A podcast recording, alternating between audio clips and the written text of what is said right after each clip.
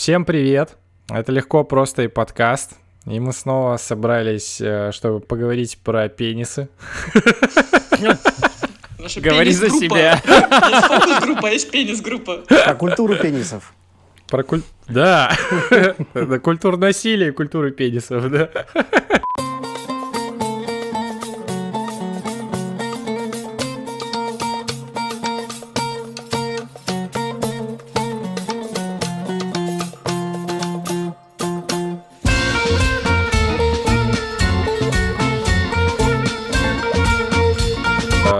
Студии Сергей Жданов, Оля Кашубина и снова Игорь Любачевский, дорогой Привет, у нас в привет, гостях, привет. который в прошлый раз, когда мы заканчивали разговор про вот это все, Про гендеры. про гендеры, да, вспомнил про, точнее, посоветовал э, пользоваться, точнее, практиковать ки- кинки вот эти все истории, и мы такие, ну, значит, И мы уже месяц об этом думаем, не можем перестать. да, значит, э, пришло время пог- поговорить про сексуальность. Попробуем сегодня это сделать, разобраться, что такое Ты созрел просто я. для этого разговора. Сергей, а ты как? Как ты оцениваешь? Я всегда был готов, я с первого выпуска был готов. Все ждал. На минус пятом еще не был, а вот на первом уже вполне. Все ждал, пока предложишь. А, хорошо. А, кака- какова проблематика, Сергей, у тебя, если ты готов с самого первого выпуска? У меня какая проблематика? Мгм. У меня нет никаких проблем с мужской сексуальностью, и это подтвердят те множество людей, которые видят меня Тем каждый день. множество женщин. Вот это не вообще не скромный ответ. Хорошо, неплохо. У меня вопрос на самом деле один и большой. Как оказалось, э, формулирование вот этой проблемы мужская сексуальность у меня вызывает ступор, потому что я никогда не воспринимал мужчину и мужское тело как объект какой-то сексуальности, в отличие от женского. Потому что когда приходит э, задача представить что-нибудь сексуальное, ты такой, женское тело, прекрасно. Но... э, Слушай, я думал, ты вообще с другой стороны скажешь, потому что у меня формулировка, с, э, проблема с этой формулировкой, потому что для меня э, сексуальность это не что-то, что вне тебя, а то, что внутри тебя, это интенция. Да, скорее, да, да, да, да. есть- Да, я понимаю э, вот этот заход. Я просто вот и говорю, что я никогда не воспринимал себя как каким-то объектом. То есть, условно, я не мог представить себя чуваком, на которого бы дрочили. Но давайте вот есть, ну вот, вот без окивоков, короче, да, вот говорить. Последствия мотивации, да? Ну да, Я не могу представить себя чуваком, на которого дрочит. Да, вот. Есть, кстати, байка на эту тему. Интересно. Когда Началось. а, я тоже до определенного момента не мог себя представить как э, чувака, к которому подкатывают э, в баре мужчины, вот. О, у меня тоже Но, байка но, пот- пот- но, по- но потом это приключилось. Ну там, ну, как бы. об- Так, с- Потом я стандарт- встретил мужчину в плаще в не, не, не, не, не, стандартная ситуация, типа ты стоишь за, бар, за баром, подкатывает чувак, там что-то обсуждает с тобой группу, которая играет, предлагает угостить тебя выпить после того, как ты, ну, типа, выступил. А потом оказывается, что, собственно, как бы Это был он... подкат. Он, да, да, да, да, да, он имеет на тебя очень четкие виды. Ну, типа, эта ситуация случалась с очень многими моими знакомыми. Я про другое. Я никогда не думал, что я буду человеком, который будет объектом домогательства в публичном месте женщин. Я однажды э, ехал с тренировки, где я жестко приседал. А, там, типа, какой-то у меня был жесткий присед, и, по- и, и я жестко Я уработался там. как ты ехал.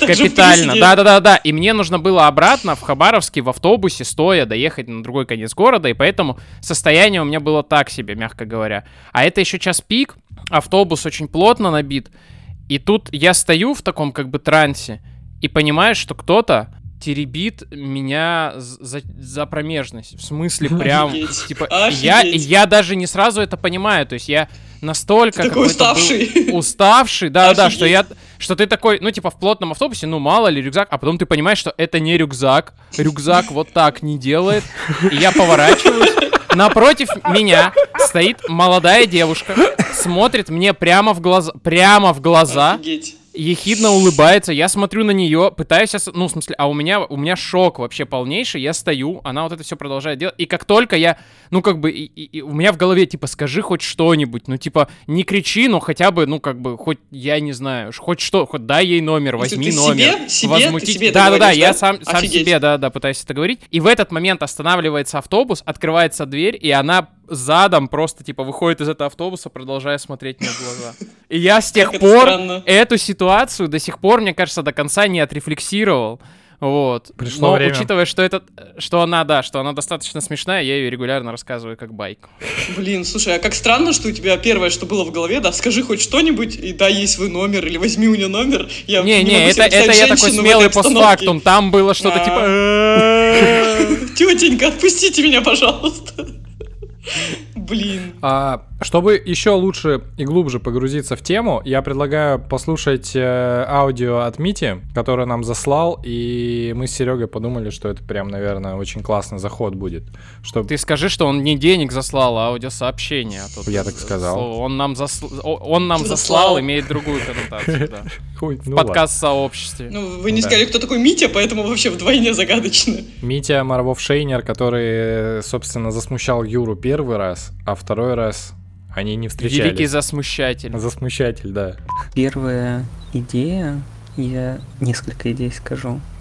Первая идея в том, что, возможно, не стоит разделять мужскую сексуальность и женскую сексуальность, потому что мы и так это все очень сильно постоянно разделяем и делаем вид, что это категорически разные вещи, хотя, ну, как-то вот чем больше я в эту сторону копаю, тем больше кажется, что, ну, это разделение очень сильно искусственное. И если попробовать э, отказаться от вот этих вот условно-патриархальных оков и стереотипов по поводу разделения сексуальности на мужскую и женскую, там окажется очень много общего, и интересно было бы подумать как раз об этом общем. Вторая идея про свободу и про то, что очень хочется, чтобы мужская сексуальность начала осознаваться в такой же степени, как и женская, а, самими мужчинами. Ну, то есть, если для мужчины, ну, среднего, ну, то есть в среднем, а, женское тело и это объект желания, но мужское тело не воспринимается, ну, если не желание, то хотя бы какой-то, не знаю, эстетики, красоты, то мужское тело вообще не воспринимается никак, и то есть, ну, э, люди могут ходить в качалку, но при этом совершенно не представлять себе, что они хотят на самом деле этим сказать, и в чем как бы прикол-то. Вот, типа, ну да, качаться прикольно, ну и чего?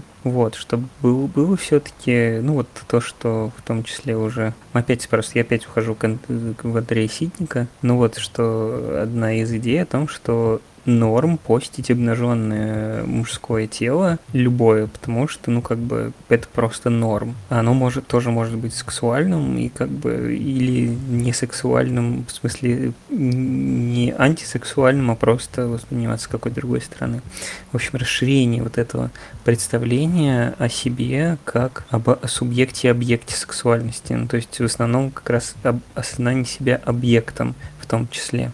Ну и как вопрос может быть, типа, в чем критерии разделения сексуальности на мужскую и женскую в целом? Ну, то есть, если мы рассматриваем ее как явление, а не как сексуальность конкретного человека. Вот. И нужно ли вообще это разделение, например? И это первое. А по второму, по второй теме, наверное, вопросом может быть, как вы относитесь, наверное, к, объ- к объективации себя.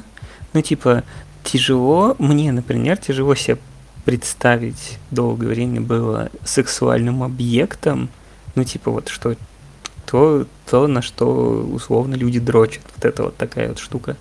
И до сих пор, как бы, не знаю, не могу сказать, что я это представил, но при этом, ну, в случае с мужчинами есть ощущение, что это скорее вот движение в правильную сторону, от которого может быть потом уже оттолкнуться куда-то, потому что сейчас, ну, нет такого почти, что, ну, возможно, только вот в ЛГБТ-сообществе есть вообще эта идея э, какой-то из позитивной объективации, назовем ее так. Вот. Как, как вы бы себя ощущали, э, если бы вас позитивно объективировали, и, может быть, вы уже с этим сталкивались? Короче, я, как обычный средний мужчина, по всей видимости, вообще вот нахожусь в этой самой прострации, потому что я никогда не задавал себе эти вопросы. Я никогда не представлял себя объектом чьего-то вожделения. Вот. И действительно, когда я занимаюсь спортом, я не думаю а, с этой точки зрения. Ну, то есть... А можно я тебя перебью сразу? Да, Когда ты говоришь, я никогда не представлял себя объектом вожделения, а ты когда-нибудь удивлялся тому, что тебя кто-то вожделеет, раз уж ты такое слово выбрал? Ну да, конечно. То есть для тебя это было прямо сюрпризом. В смысле, как я? Ну, типа, Как, того- смотри, типа того, да. В чем штука? Я почему это спрашиваю? Это, это стрёмная методологическая ловушка, прости меня. Я, ты мне говоришь, я никогда себя не- как объект э, не осознавал, но при этом ты говоришь, что я фиксировал, что у меня в голове объект, которым я себе представляю, как бы не соответствует тому, которым другие люди говорят. Ну, то есть, типа, люди меня со стороны как объект увидели вот так, а я себе представлял вот так, несоответствие, поэтому я удивился. То есть, видимо, все-таки у тебя какая-то та ментальная модель про это была. Ну, блин, ну, я, конечно, я не буду лукавить. Конечно, она навер- наверняка как-то была, просто всегда это неожиданно, когда ты осознаешь, что, оказывается, да, ты можешь быть объектом. И это действительно странно. Потому что ты такой, да, я красивый, я классный, но Это такой, странно но вот, для мужчин. Вот да, я, конечно, я только про себя и говорю. Объясните, пожалуйста, я правда не очень понимаю, о чем вы говорите. То есть, подожди, если ты думаешь про себя, что ты красивый и ты классный, при этом автоматически это не означает, что офигеть какой просто ход. Я сексуальный наверняка. Да. И Да, то есть то это есть- как будто два, две вселенные. Да. Можно быть красивым, но не сексуальным. Да, здесь, Да. здесь даже не было... Как э, странно, божечки. Это не странно на самом деле, это очень прикольно, потому что у меня ровно такая же история есть. Вот Сережа сказал про историю харасмента. Вот в автобусе. Это не э, харасмент, это скорее, да, Ну, такое домогательство, да? да. В автобусе Тимур говорит о том, что там, когда он пытается там э, рассматривать себя. У меня две истории есть очень похожих. Это история, когда я приехал в Хабаровск, я учился в школе в Забайкале, и я в Хабаровске не так долго. Я приехал в ВУЗ, поселился в общагу, и я оказался симпатичным. Ну, То есть вот это вот. И это было И сюрпризом? это было большим сюрпризом, да. А потом я оказался не только симпатичным, но и привлекательным сексуально. Это тоже было сюрпризом. И я сейчас вспоминаю эти истории, и мне кажется, вот эта вот э, вещь, она очень плотно завязана на вообще в целом сексуальной объективизации или объективации, как угодно называть это можно. Потому что, мне кажется, вот это воспитание, не воспитание, а именно развитие сексуальности у мужчин, у нас, у меня, там, у тебя или у тебя, оно идет всегда в плотном таком каком-то э, параллельном развитии э, патриархального восприятия секса в принципе, когда э, дрочат об кого-то. То есть не об себя, И всегда это кто-то, это не мужчина. да, не кто-то, э, кто-то, а это женщина, когда мужская сексуальность воспринимается через призму сексуального объекта, коим является женщина. И тогда сам вот этот вот человек, который является там субъектом, в принципе, по-хорошему, да, он как бы, ну, не воспринимается, потому что все вот эти истории сексуальные, они почти всегда, особенно там в подростковом возрасте, они всегда по- про достижение. То есть типа, а ты с кем, например, да, там, а какие у нее там были. И вот эти вот... То есть не про себя. Да, истории эти вообще не про себя. И мы вспоминаем сейчас вот именно сексуальное развитие, психосексуальное развитие, там вот этот проход вот этих стадий. И я вот очень часто вспоминаю эти истории, они правда не вообще про мужскую, ну, не про тело мужчины, не про а, чувствительность мужчины, не про чу- чувственность, и не, вообще не, не про что мужское, а про мужчину в сексе с женщиной. И поэтому сексуальная объективация, мне кажется, создала такой феномен, когда, э, когда ты открываешь интернет и взбиваешь там мужская сексуальность, ты э, натыкаешься почти всегда на целую кучу статей, именно посвященных тому, какой мужчина в сексе. То есть это равно мужская сексуальность, да, там.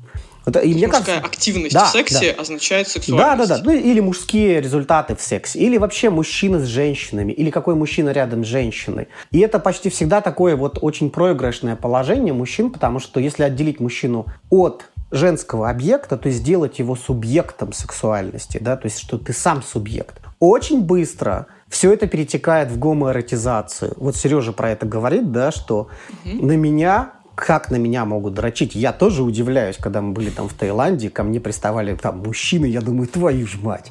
Ну и вот это вот... Что со мной не так? Что со мной Хотя не на самом так, деле да. все так. Вот, оказывается, я там еще и привлекаю. То есть вот это вот, если быстро вот выделить мужчину в целом из э, контекста сексуальных взаимоотношений с женщиной, то это быстро перескочит почему-то в гомоэротизацию. То есть там не будет среднего. То есть ты либо абсолютный маскулинный мужик, сейчас к маскулинности я еще вернусь, либо гей, потому что, типа, ну это же твое тело, ты там лижешь, трогаешь свое тело, господи, фу, как гей прямо, ты чё?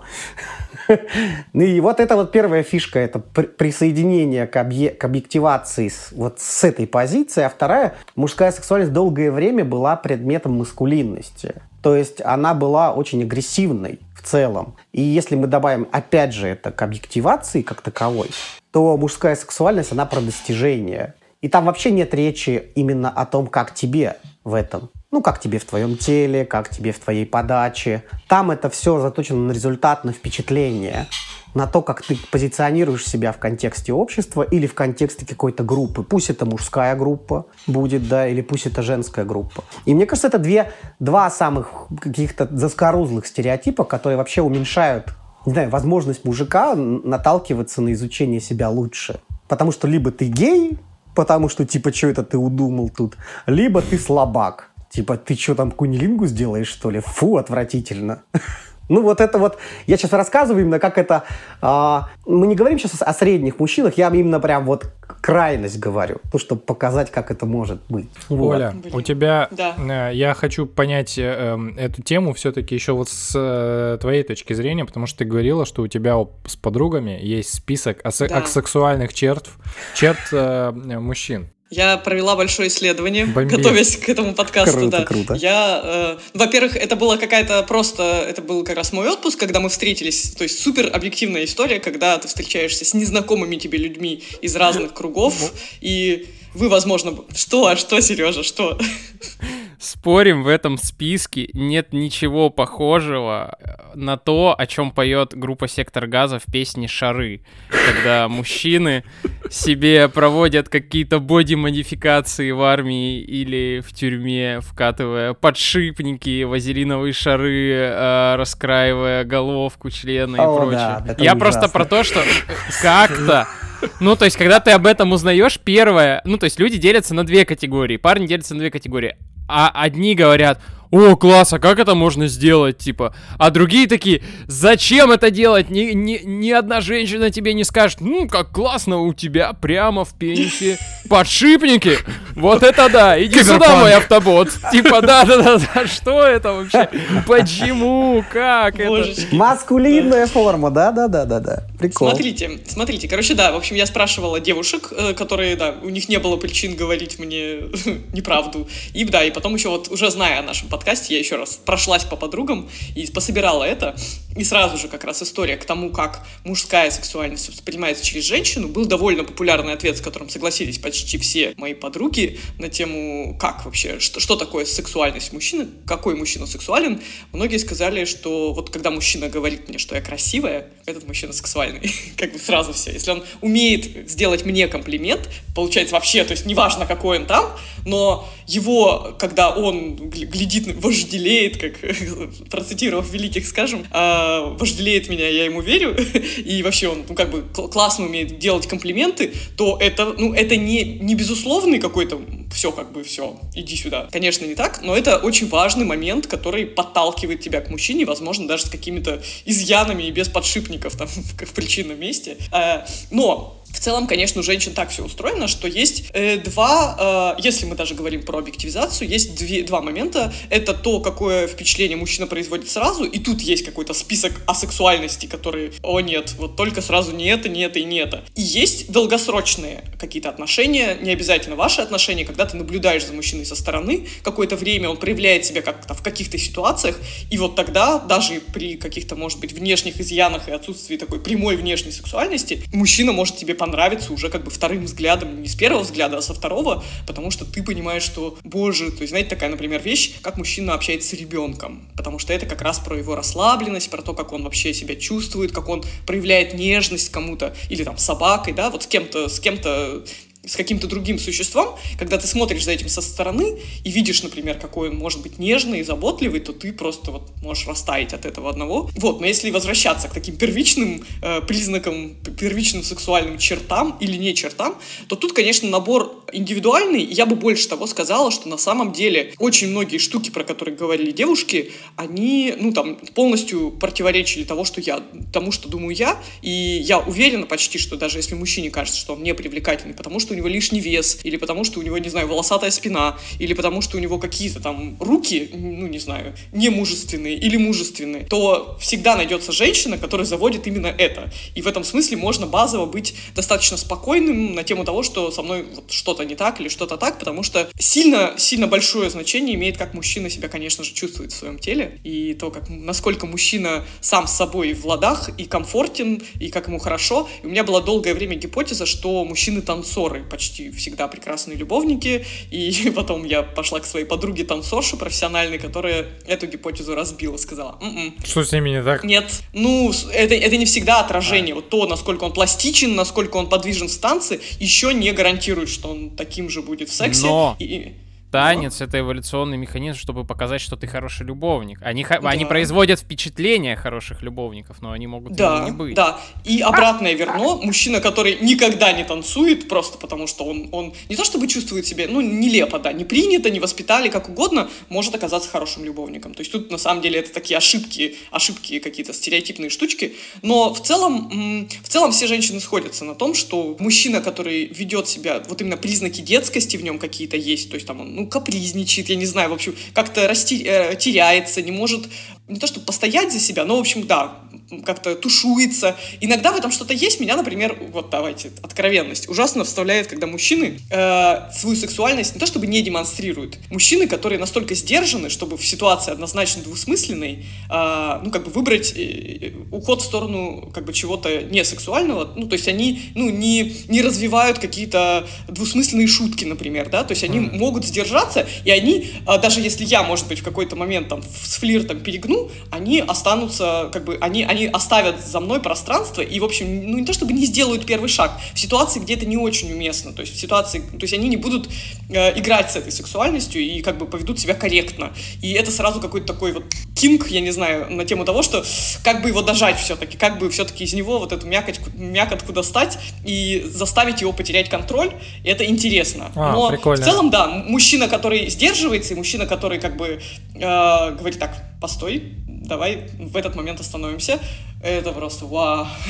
Это значит, я думать буду об этом долго. Ну, в этом есть отсутствие нужды, и типа это прикольно, потому что... Да, отсутствие нужды. То есть, когда человек а, в ситуации, когда у него есть все условия, не знаю, для секса, для того, чтобы как бы развить это, не развивает это не потому, что со мной что-то не так, ну, а потому что это там либо неуместно, или, или просто он хочет подождать, он хочет еще там получше узнать друг друга, это потрясающе. Это всегда... Вот и тут такое, такое противоречие. С одной стороны, классно, когда мужчина, а, ну, достаточно сдержан, чтобы как бы не превращаться в грязное животное, да, и приставать к тебе при любой удобном случае. С другой стороны, конечно же, безусловно, возбуждает мужская активность, когда ты там в сомнениях думаешь, надо мне это, не надо. Он говорит, так, слушай, я уже приехал, я там, пошли пить кофе. Я стою там у тебя под подъездом на машине, я приехал к тебе. Не то, чтобы он как бы провоцирует тебя к чему-то, но он прямо, ну, проявляет активность, а знаете, в наше время это довольно большая редкость, это всегда впечатляет. Или мужчина, который там готов перегнуться через столик в ресторане, тебя поцеловать там на глазах у всех, ужасно вульгарно, но то, что он прямо сделал это очень смело, не задумываясь, не спрашивая, вот тут как, раз какая-то какой-то, ну,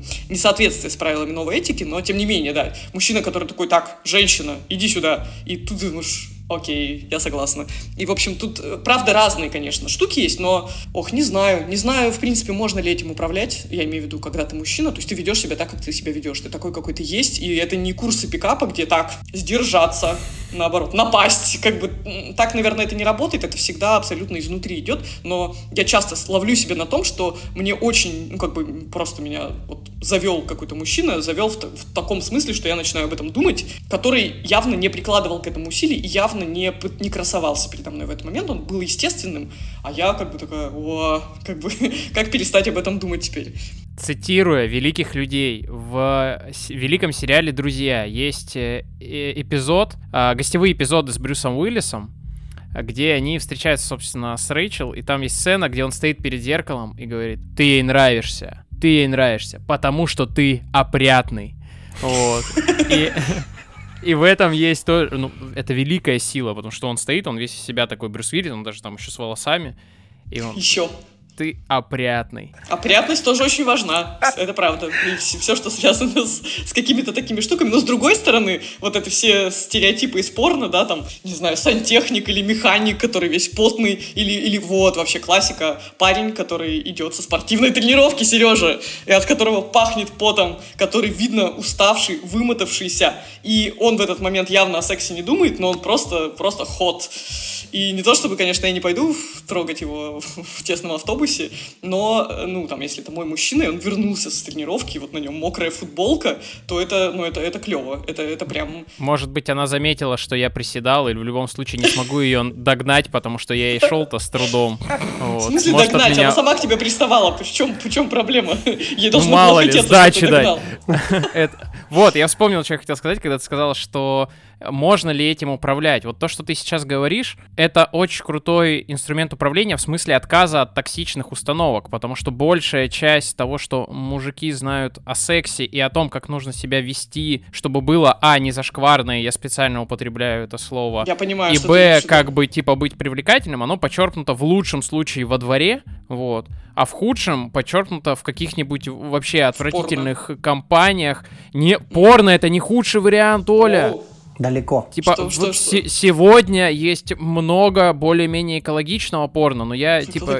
Но я, я из тех... природе. Слушай, это смешно. Я, я из тех мест, где как бы, где вот эта тюремная и армейская этика. Э, эстетика, этика, да, криминально как бы заводская, вот это, где все, все что в песнях Сектора Газа и Красной Плесени, это норма, вот. И как бы и в этом плане даже курсы пикапа снижают твой уровень токсичности. И в этом плане круто, э, ну, как бы то, что ты сейчас говоришь, э, это круто, потому что это позволяет от вот этой шелухи, от вот этих а, навязанных установок, но если не избавиться, то хотя бы их а, переоценить и спросить себя, а я вообще откуда это думаю сейчас?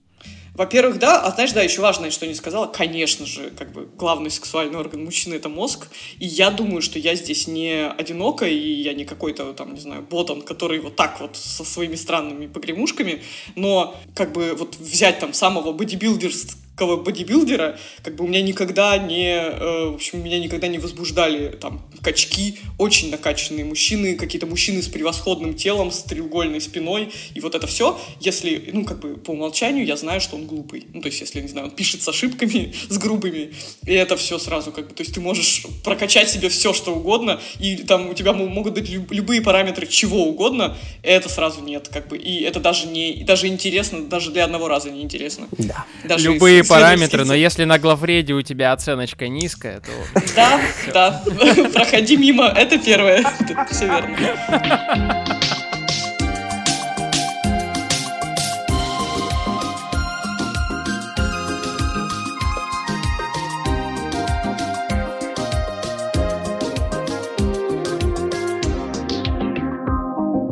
Я хочу коснуться здесь важной темы про хрупкость этой самой сексуальности. Вот вы действительно говорите... Ну вот мне, во-первых, понравился список, потому что, мне кажется, он такой живой, человечный. И насколько далеко представление мужчины о впечатлении от того, насколько женщина его воспринимает. И если женщина пришла на первое свидание, и у вас был секс, то, возможно, эта женщина решила, что у вас будет секс. Есть такая прекрасная шутка. Вот.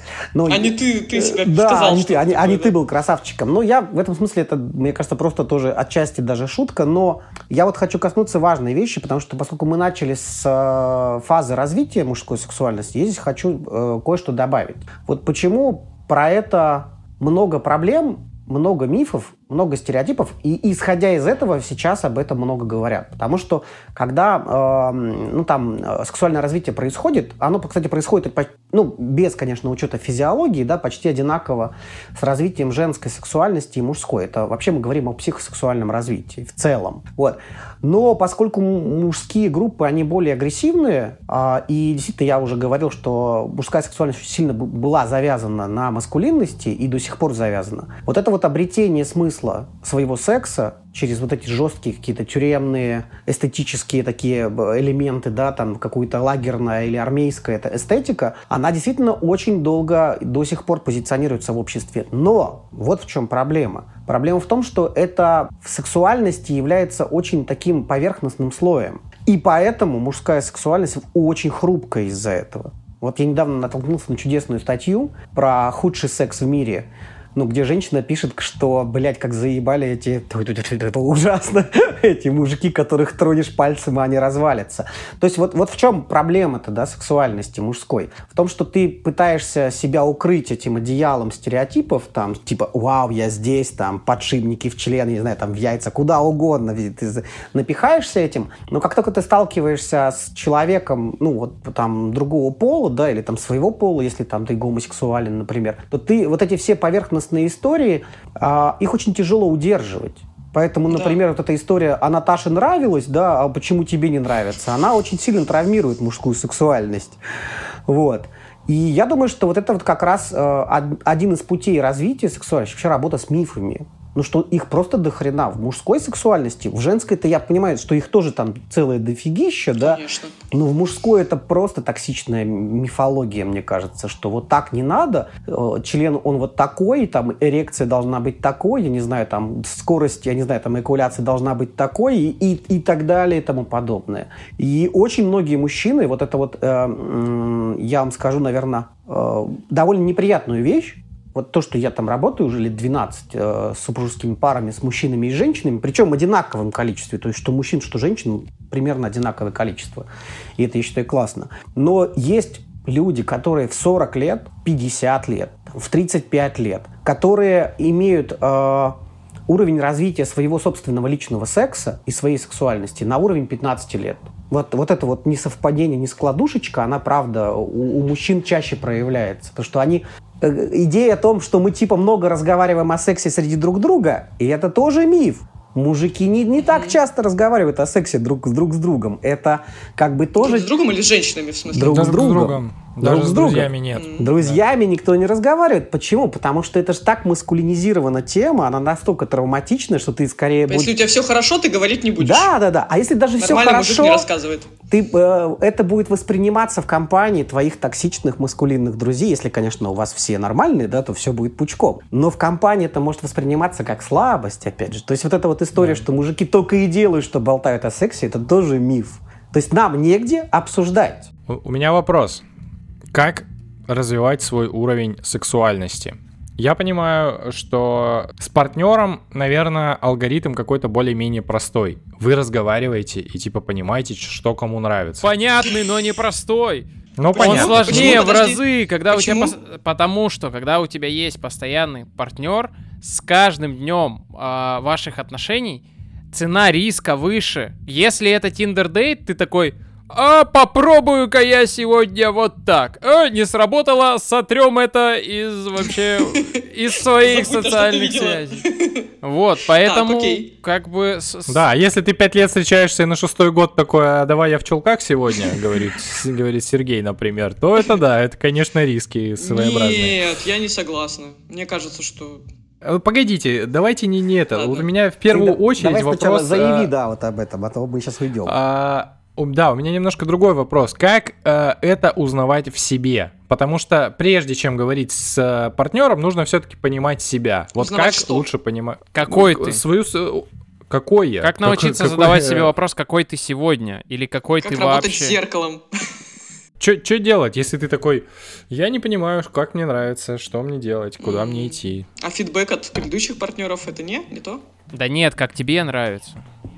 Тебе, да, как тебе, в смысле, лично тебе. Как, тебе, как тебе У меня есть самому, прекрасная да. история развития моей сексуальности, если можно О, э, говорить конечно. о развитии. А Я родился в эпоху, когда не было порнухи. Вот, ее вообще не было, потому что... Не, не потому, что мне 55 лет, а потому Мне всего 33. Не было интернета, не было... А, был черно-белый телевизор «Рекорд» и э, и куча друзей, да, и еще мы ходили играть в футбик. Ну и, и все. И, и э, я помню, 12 лет, это было чудесное время, когда я там обнаружил, что можно мастурбировать, и это было самое чудесное время, вообще восхитительное, я считаю. Я до сих пор встречаю... Появилось новое хобби. Да, да, появилось новое хобби. Я до сих пор встречаю мужчин, которые думают, что, не знаю, там, э, которые думают, что это вообще болезнь, и нельзя так делать. И женщин тоже до сих пор встречаю. Это вообще кошмар. Но мою сексуальность, я вот помню, я до сих пор вспоминаю это с нежностью, э, формировала э, подшивка журнала Speed.info, а, книги Эммануэль, которых я брал просто закидывая между а, юный техник и фантастика, вот так я, чтобы не краснеть на стойке э, библиотекаря. И очень редкие эротические фильмы, пока батя спал, э, на, очень, на очень тихую такую прям. И я вот помню, что я вот это делал все в очень большой изоляции. Вот, вот то, что я помню, вот по меру, по, вот э, самое нежное чувство это вот про то, как я это делал, но при этом я обнаруживаю сейчас, глядя назад, что я делал это в большой изоляции. И, блин, если бы можно было где-то это делать с кем-то, наверное, я не говорю только о сексе, а в целом вообще разговаривать с пацанами, потому что с пацанами мы там, по-моему, один раз в групповом чате, ну, как сказать, собрались у друга, подрочили все вместе, называется, вот. Групповая мастурбация рулит У меня сейчас, лет. да, просто вьетнамские флешбеки. Да, я помню эту историю. Да. У Сергея, да, просто в классе это публично делали. Ну, мы делали это у друга, ну, в общем-то. Короче. Э, Подождите, Игорь, ты сейчас не шутишь? Ну, конечно, нет. Это была нет, групповая не конечно, я думала, что это эфемизм.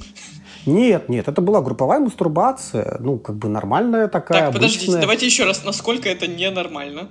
Ну, то есть, насколько это, это нар... странно? Это сейчас воспринимается мной как странно. А сколько вам было лет? Вот, сейчас воспринимается, но как-то я так согласен был, и мы все почему-то подрочили. Ну, вот так.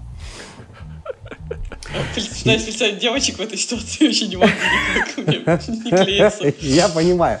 Ну, то есть я вот э, помню, что это было связано с большой изоляцией. И только потом, когда я начал взрослеть, там уже после там, 16-17 лет, можно было, э, наверное, экспериментировать. Вот что мне потом э, впечатляло, потому что я мог, ну, наверное, пробовать с другими людьми, а, разговаривать о том, что я знал и о том, что я чувствовал, и вместе с ними что-то делать. Например, там э, вот как раз я там познакомился с девушкой, начали мы там гулять куда-то. Вот, ну вот моя история там развития моей сексуальности, она очень такая долгое время была в изоляции. Я не знаю, как у, у пацанов, ну вот у Тимура, не знаю, у Сережи, не знаю, как Оля у тебя, но вот она была долгое время в изоляции, и от этого казалось, что ну со мной что-то не так. И никто не сказал, что... Хотите, расскажу историю такую тоже. Ну, она не мерзкая, на самом деле, но это забавно. Э, когда порно на VHS-кассетах, э, когда я училась во втором классе или в третьем, однажды моя подружка, лучше из другого класса, сказала, что у ее подружки родители такие кассеты не прячут. И пойдем-ка к ней посмотрим. И вот это было очень, конечно, трогательно, когда там три восьмилетние или девятилетние девочки такие, значит, днем улучили момент, когда все родители на работе, все это самое, хозяйка квартиры и хозяйка кассет ужасно парилась. И вот этот момент, когда мы такие втроем сели напротив экрана и типа, что это вообще? Это что, это правда? Вот так это выглядит?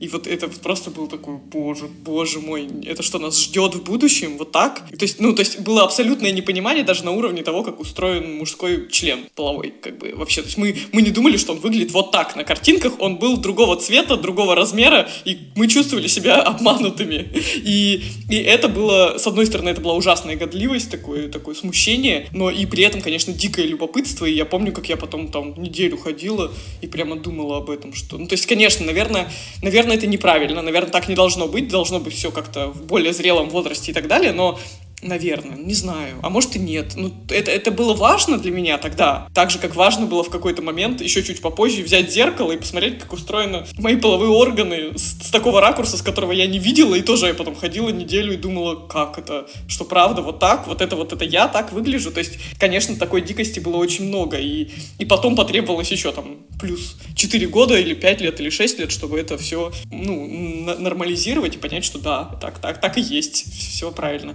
Не знаю, когда это должно в норме происходить. А... Когда, когда здоровый возраст просмотра первого порно. Когда ты такой смотришь, ну... а, все, класс. Как только дотянул. Здоровый. Здоровый возраст просмотра порно. Три года?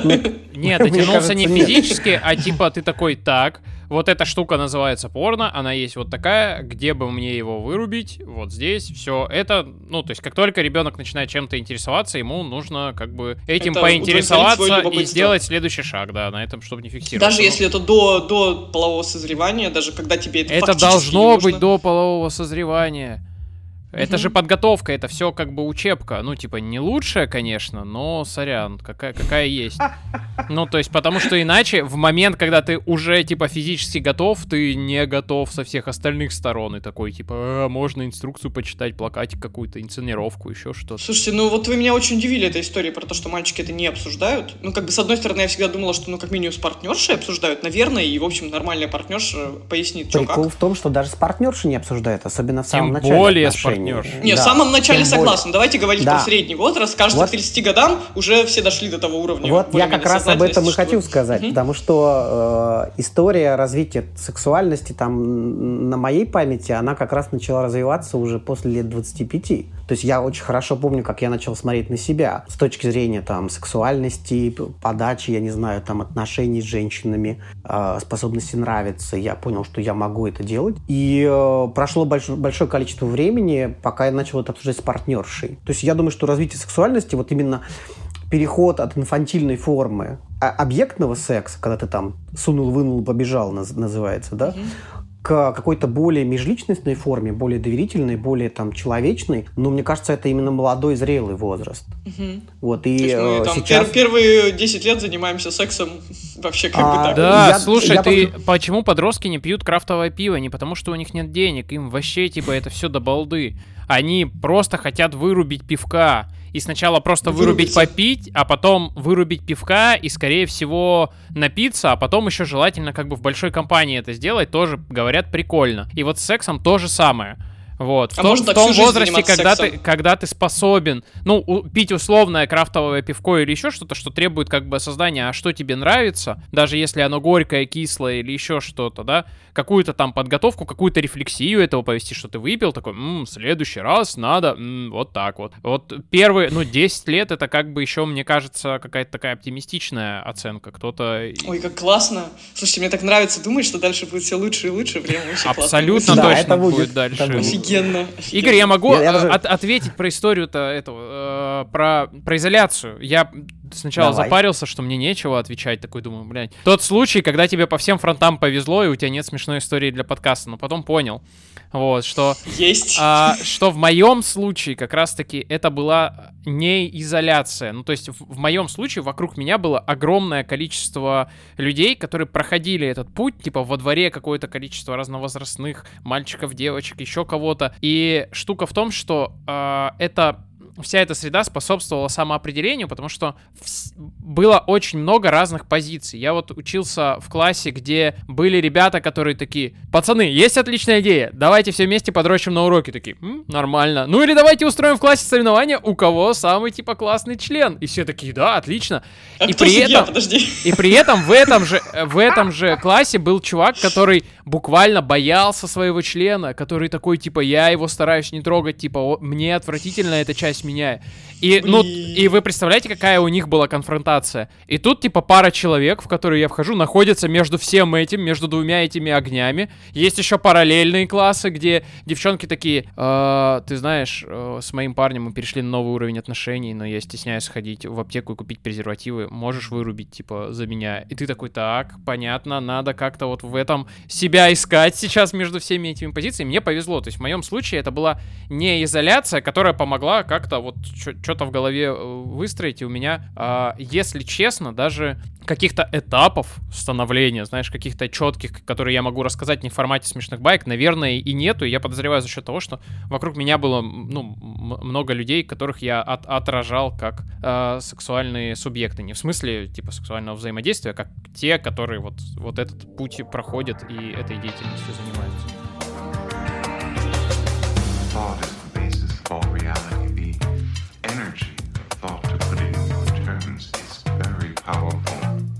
Is the essence.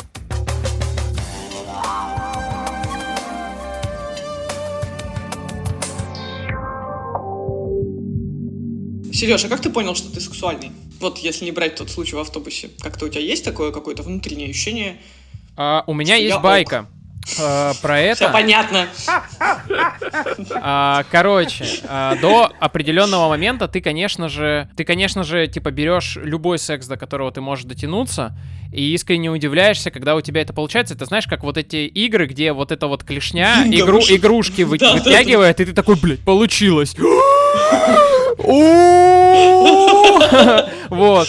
А, Но а, ты первое время такой просто пытаешься справиться с этой радостью, потом тебе нужно, типа, достигать каких-то показателей, еще что-то, производить впечатление, что-то пробовать. Потом у меня был э, такой случай, вот у меня был какой-то, типа, чек-лист, видимо, который из, э, я не знаю, вот он собрался из журналов Speed Info, Men's Health, Байк во дворе, еще что-то, как вот там все должно быть, и однажды в глубоко э, студенческом возрасте, ну как, ну типа, в, в очень юном подростковом возрасте у меня было э, свидание. Короче, все у нас уже с э, дамой шло как бы к сексу. В смысле, не то, что шло, все стремительно развивалось в этом направлении. И тут я понимаю, что как, какой-то из пунктов этого чек-листа не закрыт. И я такой, я, я не могу, я недостоин, я, я, я не хорош. Подожди, подожди, подожди, а в чем вообще, что там, приведи хотя бы пару каких-то пунктов, потому что непонятно, какого рода там пункты, что там.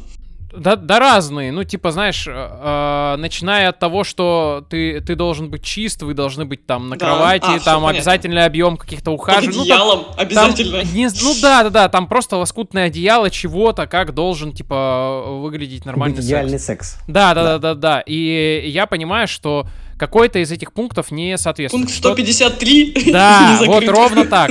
И я жестко по этому поводу загоняюсь, в смысле прям загоняюсь, короче. Вот такой, «А, просто перегружаюсь, у меня какая-то вариация на тему, ну не панической атаки, но я просто загоняюсь такой, «А», и все, и конечно, типа момент упущен. Ничего не получилось. А в этом, ну, конечно, в этом возрасте, когда ты такой вроде привык, что ты игрушки как бы из автомата вытаскиваешь, а тут типа нет, и ты такой, что за хуйня? Подожди, мы сейчас, по-моему, просрали отличную попытку, братан, давай разбираться. И ты начинаешь разбираться, и ты такой, подожди, что происходит? Что я себе вообще придумал? Типа, Мгм. есть люди, которым я нравлюсь, они нравятся мне. а, зачем вот это вот все? Давайте просто типа общаться. Вот так же, как мы дружим с другими, друзи- э, с другими людьми, давайте точно так же, ну, как бы воспринимать себя в сексе. И не, не- вот эти вот чек-листы не формировать, и вот эти обязательные пункты тоже там, и прочее, прочее, прочее. И меня, вот я прям помню, меня попустило. Мы на какой-то вечеринке просто сидели, что-то обсуждали, и кто-то вот ну, сказал какую-то фразу, она меня вывела на эту цепочку обсуждений, и я такой, а, все. Судя по всему, дальше у меня будут, типа, здоровое отношение к, к себе. И я такой, все, окей. И все, и после этого у меня особо, как бы, проблем ни- ни- никаких, ну, не то, что, не, не знаю, проблемы, может, у меня какие-то были и есть. Я про то, что каких-то жестких загонов по этому поводу не было. Я просто вот у меня конкретная история, после которой я перестал воспринимать секс как подросток и стал воспринимать его просто как человек взрослый. Мгм. Прикольно. Класс. Тут вопросы закинули, есть э, интересные. Он звучит так. Что делать, если тебе 30 лет говорили, что ты мужик, мужики не плачут, будь самцом, а потом спустя пару лет терапии понимаешь, что это не про тебя, и чулки не так уж и плохо. Но новые модели поведения еще не выработал, находишься где между пер- одним и вторым. Что делать? Чулки носить не так плохо, это в смысле про реальные чулки или это про... Не-не-не, это скорее про какую-то более феминную, наверное, модель А. поведения. То есть, когда ты не хочешь э, рвать на себе тельняшку, хватать женщину за волосы и волочь ее в За пещеру, а задницу. хочешь быть, да, хочешь быть более э, каким-то там нежным, наверное, и чтобы тебя, наверное, так хватали за волосы и волокли в пещеру, не знаю. Я думаю, что, во-первых, это прям вообще само по себе классно, что это меняется, потому что я здесь поддерживаю Сережу, что в какой-то момент либо взросление своего собственного, либо поддержки со стороны партнера, либо какой-то твоей, не знаю, там, твоего взгляда на себя более целостного, ты понимаешь, что этот чек-лист тебе уже в какой-то момент не нужен. Ну, ты как будто выдыхаешь. И я думаю, что с этого момента начинается познание твоей какой-то более зрелой сексуальности. И вот с этого места как бы и начинается мужчина. То есть после того, как ты вот этот этап перешел. И если уж говорить там, э, ну там, на мой взгляд, то, наверное, если ты сталкиваешься с тем, что ты уже чего-то не хочешь, а новых моделей нет, то я думаю, их нужно изучать. Как минимум. Для этого... А где? Где Да, они могут быть? Они могут Давай быть, ну, да, подумаем, там, Тимур, где они могут быть? Ну, помимо Вот. очевидного. Они могут порно, быть, во-первых, в отношениях, если там правда это дело, если это сексуальность именно про сексуальность между партнерами, да, именно как вот их сексуальные взаимоотношения, то, наверное, это про постель, про э, то, что вокруг постели, про какую-то нежность, про сближение. Вот, например, некоторых партнеров, э, вот была раньше такая наука, и сейчас она есть, кстати, сексуальная терапия. Партнеров прям обучают двигаться к сексу, не занимаясь им некоторых пар прям специально обучают этому, потому что у некоторых пар эта проблема, она присутствует. То есть либо у мужчин очень быстрый переход к непосредственному контакту, такой объектный секс, то есть ты потрахал, да, там дырка есть, и все, там типа ты как быстро кончил, и все нормально, да. А, а вот больш, большой бэкграунд чувственности, вообще твоей сексуальности, он заложен как раз в телесности, в том, как ты это тело чувствуешь, свое, там какие-то нюансы, тело партнера. Я думаю, что если действительно переход от одной модели в другую, то это нужно, во-первых, делать, а, медленно, то есть нужна какая-то вот мед- замедленность в этом процессе, чтобы ты почувствовал вообще, а где ты сейчас находишься, в какой точке своей сексуальности ты сейчас встал, например. А второе, ну, это какая-то вот такая безопасная практика с, либо с близким человеком, либо в каком-то сообществе, где тебя точно в этом примут. Мы вот в прошлый раз, например, в прошлом подкасте говорили, да, о близком сообществе, где тебя могут поддержать, и я думаю, что если это сообщество есть, где ты можешь говорить там, типа, ребята, все, красные труселя теперь не мое, короче, я люблю другое, например, да, и тебе говорят, да, мы тоже. ну, например, вот так. Вот. И третье, ну, то есть, как это можно делать? Это, правда, получая какой-то опыт. А, есть такое, ну, есть такое хорошее понятие, как секс-блогинг. Он появился, наверное, там года 4 назад, даже 5 лет назад. У нас есть му- мужчины-секс-блогеры. Вот Митя, который задавал вопрос, он э, секс-блогер, да. кстати. Да, секс-блогинг, я считаю это круто, потому что секс-блогер — это человек, который за тебя прожил какой-то опыт и делится впечатлениями. Дело не только в сексуальных игрушках. И мне кажется, вот этот секс-блогинг и изучение каких-то практик может помогать тебе прикасаться к опыту, ну, не, не обжигаясь, например, там, стыдом или чем-то еще. Ну, я тоже такую Прикольно. практику по отношению к себе практикую. То есть я там торможу всегда себя. Потому что у меня даже порно, я помню, когда я там был подростком, просматривалось за две минуты, хотя фильм длится 40. И я такой, где самое лучшее место подрочить? И ты такой ищешь вот это вот движение. И это так, блин, вот это прям в этом весь мой подростковый возраст был. А потом оно застывает на каком-то месте, на, например, на стоп-кадре выражение лица мужика, и ты такой, А, нет! да, ужасно. Слушайте, а у меня вопрос очень-очень провокационный, который, как мне кажется, на самом деле что-то нам сейчас раскроет. А было ли у вас такое, чтобы вы влюблялись в мужчин? Я говорю сейчас не про именно какое-то сексуальное влечение, а просто, что вы поняли, что он а такой офигенный, что будь я геем, это был бы мой выбор вообще однозначно. Ну да. Да? Да, причем я этого достаточно долго боялся, Мгм. потому что... э, Потому что мы же Ну, будем потому что- писать подкаст, вдруг все узнают.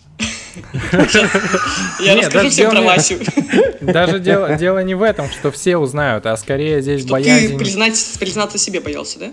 Э, да, бои- боишься признаться себе. Вот смотрите, э, я, наверное, человек э, долгое время э, любивший и любящий сексологию, я, моя тема диплома была про гомосексуальность.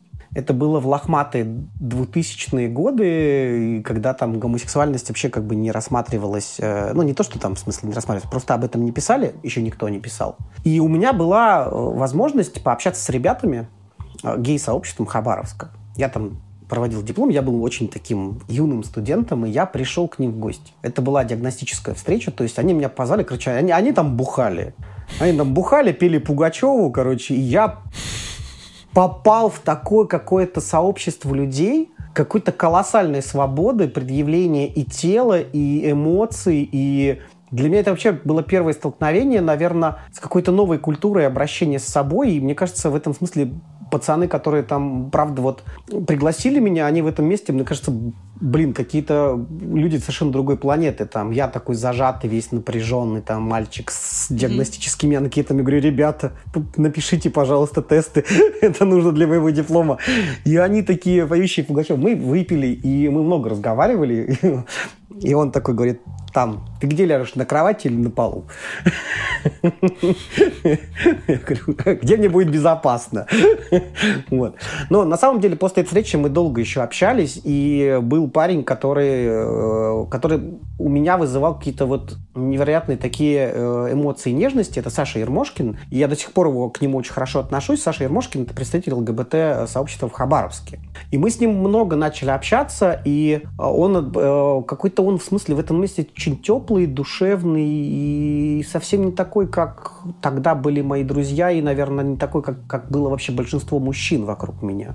И как-то я так проникся не по-отцовски, не по-дружески. Он, по помню, помню, нас... Третья да, эмоция, а, да? А, а что-то какая-то такая новая эмоция. Я прям поразился, потому что, ну, я впервые встречал, чтобы мужчина там приглашал меня на блинчики, готовил мне блинчики, и с ним было хорошо там есть блины, и пить чай, и общаться, и он чудесный географ, биолог там. И я прям, и я до сих пор к нему испытываю такие какие-то нежные, хорошие чувства, э, не супер влюбленности, но какого-то очень такого человеческого такого близкого отношения, которое никогда не испытывал до этого. И вот, наверное, вот погружение там в какой-то гей-комьюнити э, дало мне вот этот вот ну, возможность прочувствовать, что оказывается вот это вот чувствительность и отношения в целом, оказывается, там у меня есть и к мужчинам тоже. Хотя всячески вот это я с чего начал это нашу встречу, да, с гомоэротизацией, мы все боимся этого. А на самом деле я прям помню, я сейчас до сих пор вспоминаю, что Сашку не хватает.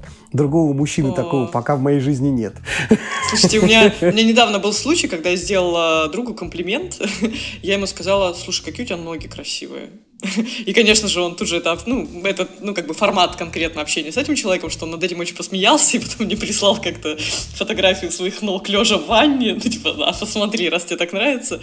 Но вдруг я подумала, что это очень классное, то есть как раз как будто в отношении женщин это уже мавитон делает такие комплименты и как бы так вот объективизировать. А в отношении мужчины как рассказать ему про какую-то часть тела, которая... То есть, с одной стороны, это не был подкат с моей стороны, я просто искренне подумала, правда, очень классный, стройный, и при этом как-то, ну, вот, Ты знаешь, э, ты знаешь, какая-то боль, потому что когда мужчина слышит какой-нибудь комплимент в свой адрес, он потом, блядь, с этим комплиментом еще лет пять, наверное, носится, вот так вот в, в ручках его Ты сжимая. хочешь сказать, потому... что это не стоит так говорить? Или как? Нет, Нет я хочу сказать, что надо говорить больше, потому что мужчины этого вообще не слышат, и потому что ты такой, тебе как что-нибудь говорится, ты такой, да. А что с этим делать? -то? У меня есть целый ряд коллег, которых, ну, просто так, так вышло, что у нас вот, ну, в коллективе, в котором я работаю, нормально, когда ты приходишь на работу, тебе говорят, о, классная рубашка, типа, красава, Во, здорово во. постригся, типа, ммм, там, что-нибудь еще. И бывает, ну, заходит кто-то еще, а ты находишься в пространстве, где, ну, у тебя вообще фильтров не срабатывает никаких, потому что ты с остальными также общаешься, ты говоришь, о, слушай, ты сегодня классно одет, и люди жестко загоняются, они такие, ты что, меня подъебываешь? Такой, нет, ты реально угу. классно выглядишь. Ну, это, такие, это наш менталитет. А, а, и они начали... Первая реакция, ой, да нет, я как обычно, я, да ты что, посмотри, я весь мятый. Это ну, в лучшем сразу... случае, не, люди угу. начинают же, в смысле, они начинают на это остро реагировать. Агрессивно, и, Ну, да, да, да, да. И а, есть такая стадия, когда, ну, ты, ты просто уже, типа, такой понимаешь, так, вот этот слабенький, надо ему почаще делать комплименты. Делаешь комплименты, и они в определенный момент начинают тебе в отместку делать комплименты такие, типа, и смотрят на тебя. Ты такой, спасибо, приятно. И чё? Да, да. А глаза у тебя красивые, а ты такой сразу, блин. Спасибо. Не, прикольно. Да, да. да. А про, про влюбленность в мужчин, Uh, у меня есть ответ на это. Я в определенный момент понял, что вообще дружба, ну вот прям дружба, которая прям такая на- на- настоящая, и влюбленность и начало романтических отношений, когда начинаются, очень сильно похожи. А, и я понял, что отношения вот именно романтические очень часто, ну, как бы там распадаются и становятся, типа, не очень здоровские, потому что у них нет тех компонентов, которые нет в дружбе. И они, ну, на самом деле, и те, и те отношения распадаются из- из-за того, что вот в них там чего-то не хватает. У вас нет какой-то совместной деятельности, у вас нет каких-то там, ну, условно там романтических, я имею в виду направленных вот только друг на друга, да, каких-то эм, занятий. Э, у, вас нет вот, ну, там просто какого-то там принятия или еще. Вот если есть какое-то но, то у тебя ни дружба не сложится, ни романтические отношения. И мне кажется, что на самом-то деле это, ну, как бы очень похожие штуки. Да, не одно и то же, конечно, но очень похожие. Вот. И в этом плане, мне кажется, по умолчанию можно ответить, ну, типа, ты влюблен во всех своих, типа, ну, прям классных друзей. Вот, вот с кем ты прям вот, типа, через годы, через расстояние, вот это все, ну вот, значит, у вас, типа, э, любовь. И есть на самом деле такой, ну, типа, достаточно распространенная такая шпилька, когда женщины говорят, да вот он мне там, вот там, с Петровичем изменяет там в гараже, я не знаю, вот там, с Олегом много времени проводит, я вот ревную, ну вот, ну Это как бы, абсолютно ревность. э, Это же одно и то же, вот прямо есть. На А самом знаете, деле. я слышала, слышала интересную гипотезу, не знаю, правда это или нет, ну и кто-то мне говорил, что вообще нет, а другие говорят, что точно да, Эм, из разряда, что вот есть друзья, и, ну, это касалось меж, ме- как это, разнополой дружбы на тему того, что если вы прямо друганы, и вы близкие друзья, то едва ли вы будете близкими друзьями, если вы не то чтобы друг другу сексуально не привлекаете, если вы, ну вот, сексуально несовместимы, и вообще не то чтобы вы об этом думаете или не думаете, но как потенциальный сексуальный партнер вы бы никогда не сошлись, потому что у вас есть какое-то на этом плане, ну, в, в этой плоскости, ну, не отвращение друг к другу, вот полная несовместимость. То есть ты никогда не сойдешься очень близко с другом противоположного пола, с которой тебе кажется глубоко асексуальным. И, во-первых, я, мне интересно Игоря послушать, правда это или нет, а во-вторых, а, распространяется ли это в каком-то смысле, ну да, окей, Тимура, а, на, меня на, на есть, схо- да. однополые, однополые отношения. У меня есть э, с- пример. Э, Я встречался еще, когда в институте с девушкой одной. Она говорит... э, она сказала очень такую странную фразу, которая меня тогда повергла в шок. Она говорит, мы в компании друзей, ну, разнополых как раз, в какой-то момент все переспали друг с другом, чтобы просто из Так, а- интереса дру- дружеского. И такие, а насколько вот, э, Мы вот этот человек да, такой, да, да, э, да. такой. И я такой, какая херня, че как-то странно. А потом я такой, блин, а это же вообще какая-то степень свободы, когда Да, ты... доверие э, друг другу, да? Когда ты доверяешь, когда ты переходишь на эти отношения, но при этом туда не примешивается ну, ничего больше. Ты такой из серии типа, мы просто вот подружили телами. Наверное, это прикольно. К Ну, сожалению, слушай, вот- вот нет. я как-то одновременно сразу сказала жесть, а потом подумала прикольно, но ну все равно жесть в том смысле, что я я я бы так не смогла никогда, потому что я я очень боюсь, что любая моя, любые мои сексуальные контакты ставят под угрозу мою дружбу, и всегда это как бы такой это билет для меня в один конец, нельзя потом. Ну может быть если можно, это не но это риск. обсуждается, мне кажется. Да Мне даже если кажется, это- обсуждается, я не знаю, мне кажется, что как бы секс меня так сильно всколыхивает и затрагивает так глубоко, и тут же приплетается и ревность, и Ну, собственничество, может быть, может что я, я, лучше просто- не буду да. рисковать. Ага. Ну, отвечая на твой вопрос, м- может ли существовать дружба э, там, где нет секса, и будет ли она там, где есть секс? Мне кажется, и так, и так. Дружба и секс, мне кажется, с одной стороны, они могут идти рука об руку, потому что это часть э, э, Дружбы. очень больших близких отношений, да, там и имеется некоторое э, представление о степени этих близких отношений, да, если мы говорим об иерархии, да, там есть дружба, там есть секс и так далее. Вот. С другой стороны, э, есть люди, для которых, ну, там, это выбор. Ну, вот если я знаю, например, там, э, близких друзей, э, парня и девчонку, для ко- которые выбрали быть друзьями. Ну, просто выбрали, потому что это какая-то глубинная связь, и э, там практически нет секса, там как бы много асексуальности, например. То есть там нет Что значит практически нет секса? В смысле, Ну, вы то в есть их там общении? нет сексуальной тяги, да, между ними нет Мгм. сексуальной тяги. То есть нет Но она химии, могла нет бы быть, если бы они позволили бы ей быть. а, но она могла бы быть, да, если бы они позволили. То есть, мне кажется, иногда э, дружба и секс между мужчиной и женщиной, между мужчиной и мужчиной не только как часть эм, влечения, которое может быть подавлено ради дружбы, но и как влечение, которое может быть не выбрано ну, ради ценности дружбы. А иногда, когда и секс, и дружба могут быть одновременно. Ну, то есть, мне кажется, это зависит, правда, от глубины и честности обоих партнеров. Есть у меня друзья, которые там переспали и при этом там сохраняют дружбу, например, да, и у них, ну, у них как-то это так классно и здорово. Например, а, я могу только одно. Ну вот, мне сложно, например, да, там я вот не Если да, люди это осознают и могут это Да. так, так прийти Да, к этому, я думаю, что это именно от честности людей и от какого-то возможности, наверное, оставаясь в контакте, про это говорить, и, может быть, что-то с этим делать дальше. Например, там, вот мы переспали, да, и что теперь? Просыпаешься с утра и разговариваешь о том, что изменилось между вами, да, например. Вот так. Ну, Мне кажется, что тут есть какой-то рецепт того, о чем вы говорили с самого начала, что мальчики редко говорят о сексе.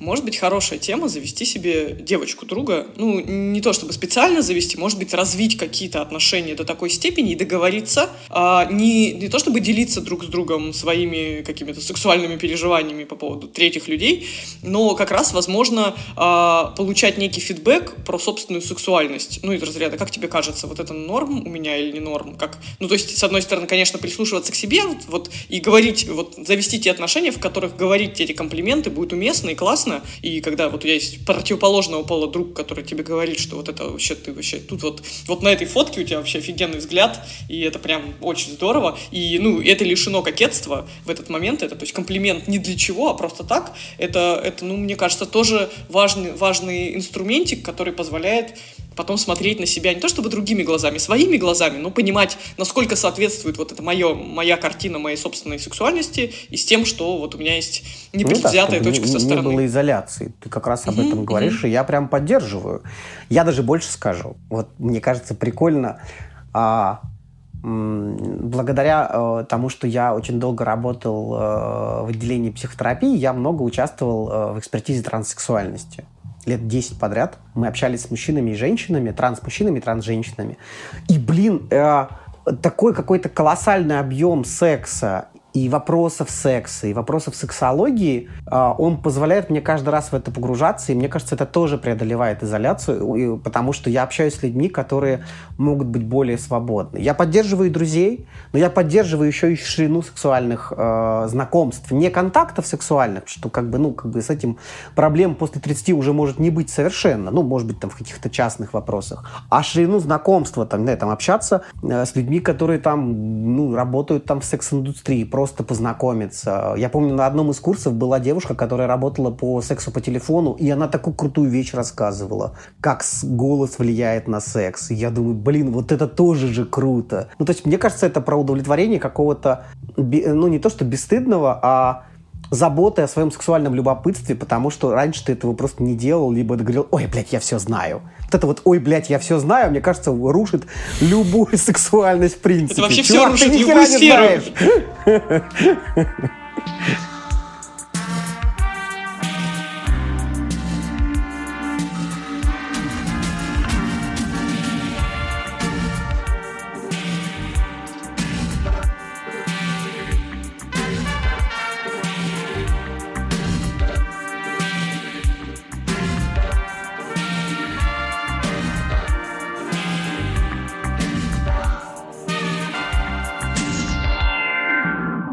Вопрос э, еще из присланных.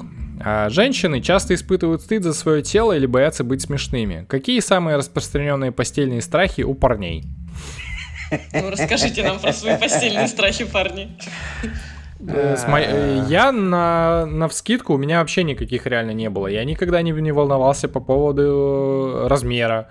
А по поводу каких-то своих возможностей. Ну, то есть, несмотря на то, что я не мог себя э, воспринять вот объектом, с чего мы начинали сегодня, сексуальным, когда дело доходило до секса, я такой, я... Э, у меня все хорошо, да, то есть, у меня все в, в тот момент включится, и все будет здорово. Вот, и, короче, у меня реально не было никаких никогда причин для каких-то страхов. Вот, поэтому мне здесь нечего даже сказать. У меня байка есть. Черт его знает. Ну, давай. А, короче, у, у меня была подруга, а, у которой был фетиш сексуальный. Ей очень нравились а, потеющие мужики. Причем потеющие... Оби- обильно? Обильно потеющие мужики. Ну, а как-то так вот в ее жизни складывалось, что... Ну, и вообще вот как-то а, а, очень обильно потеть во время секса как-то люди не, не очень э, хотят. С этим не очень везло. Был у меня другой знакомый, который обильно потел во время секса, и из-за этого жестко загонялся. И когда они встретились, это еще наложилось на то, что вот у этой, у моей подруги, у нее, помимо того, что ее, ей очень нравятся обильно потеющие мужики, она фактически не воспринимает запахи, вот, а тут обильно потеет и жутко воняет. И вот, и они сошлись, понимаешь, вообще просто как инь и янь нашли друг друга. И это было, конечно, очень классно и прекрасно, потому что до этого они жестко загонялись по этому поводу. Вот. Я думаю, она, наверное, просто всеми знаком... знакомясь пожимала всем руку и такая однажды пожала эту влажную Не, это, случа... это случайно все обнаружилось, и они как бы, как, когда это все обнаружилось, очень И все остальное стало вообще второстепенным, разный, разный социальный статус, разный интеллект, вообще все. Главное, под нас слеза. Я же говорю, ги- гипергидроз рулит, да, Да, правда. да. Прикольно. Забавно, конечно, забавно еще то, что мужское тело, конечно, очень смешное. То есть ты смотришь такой, такой, это обезьян какой-то.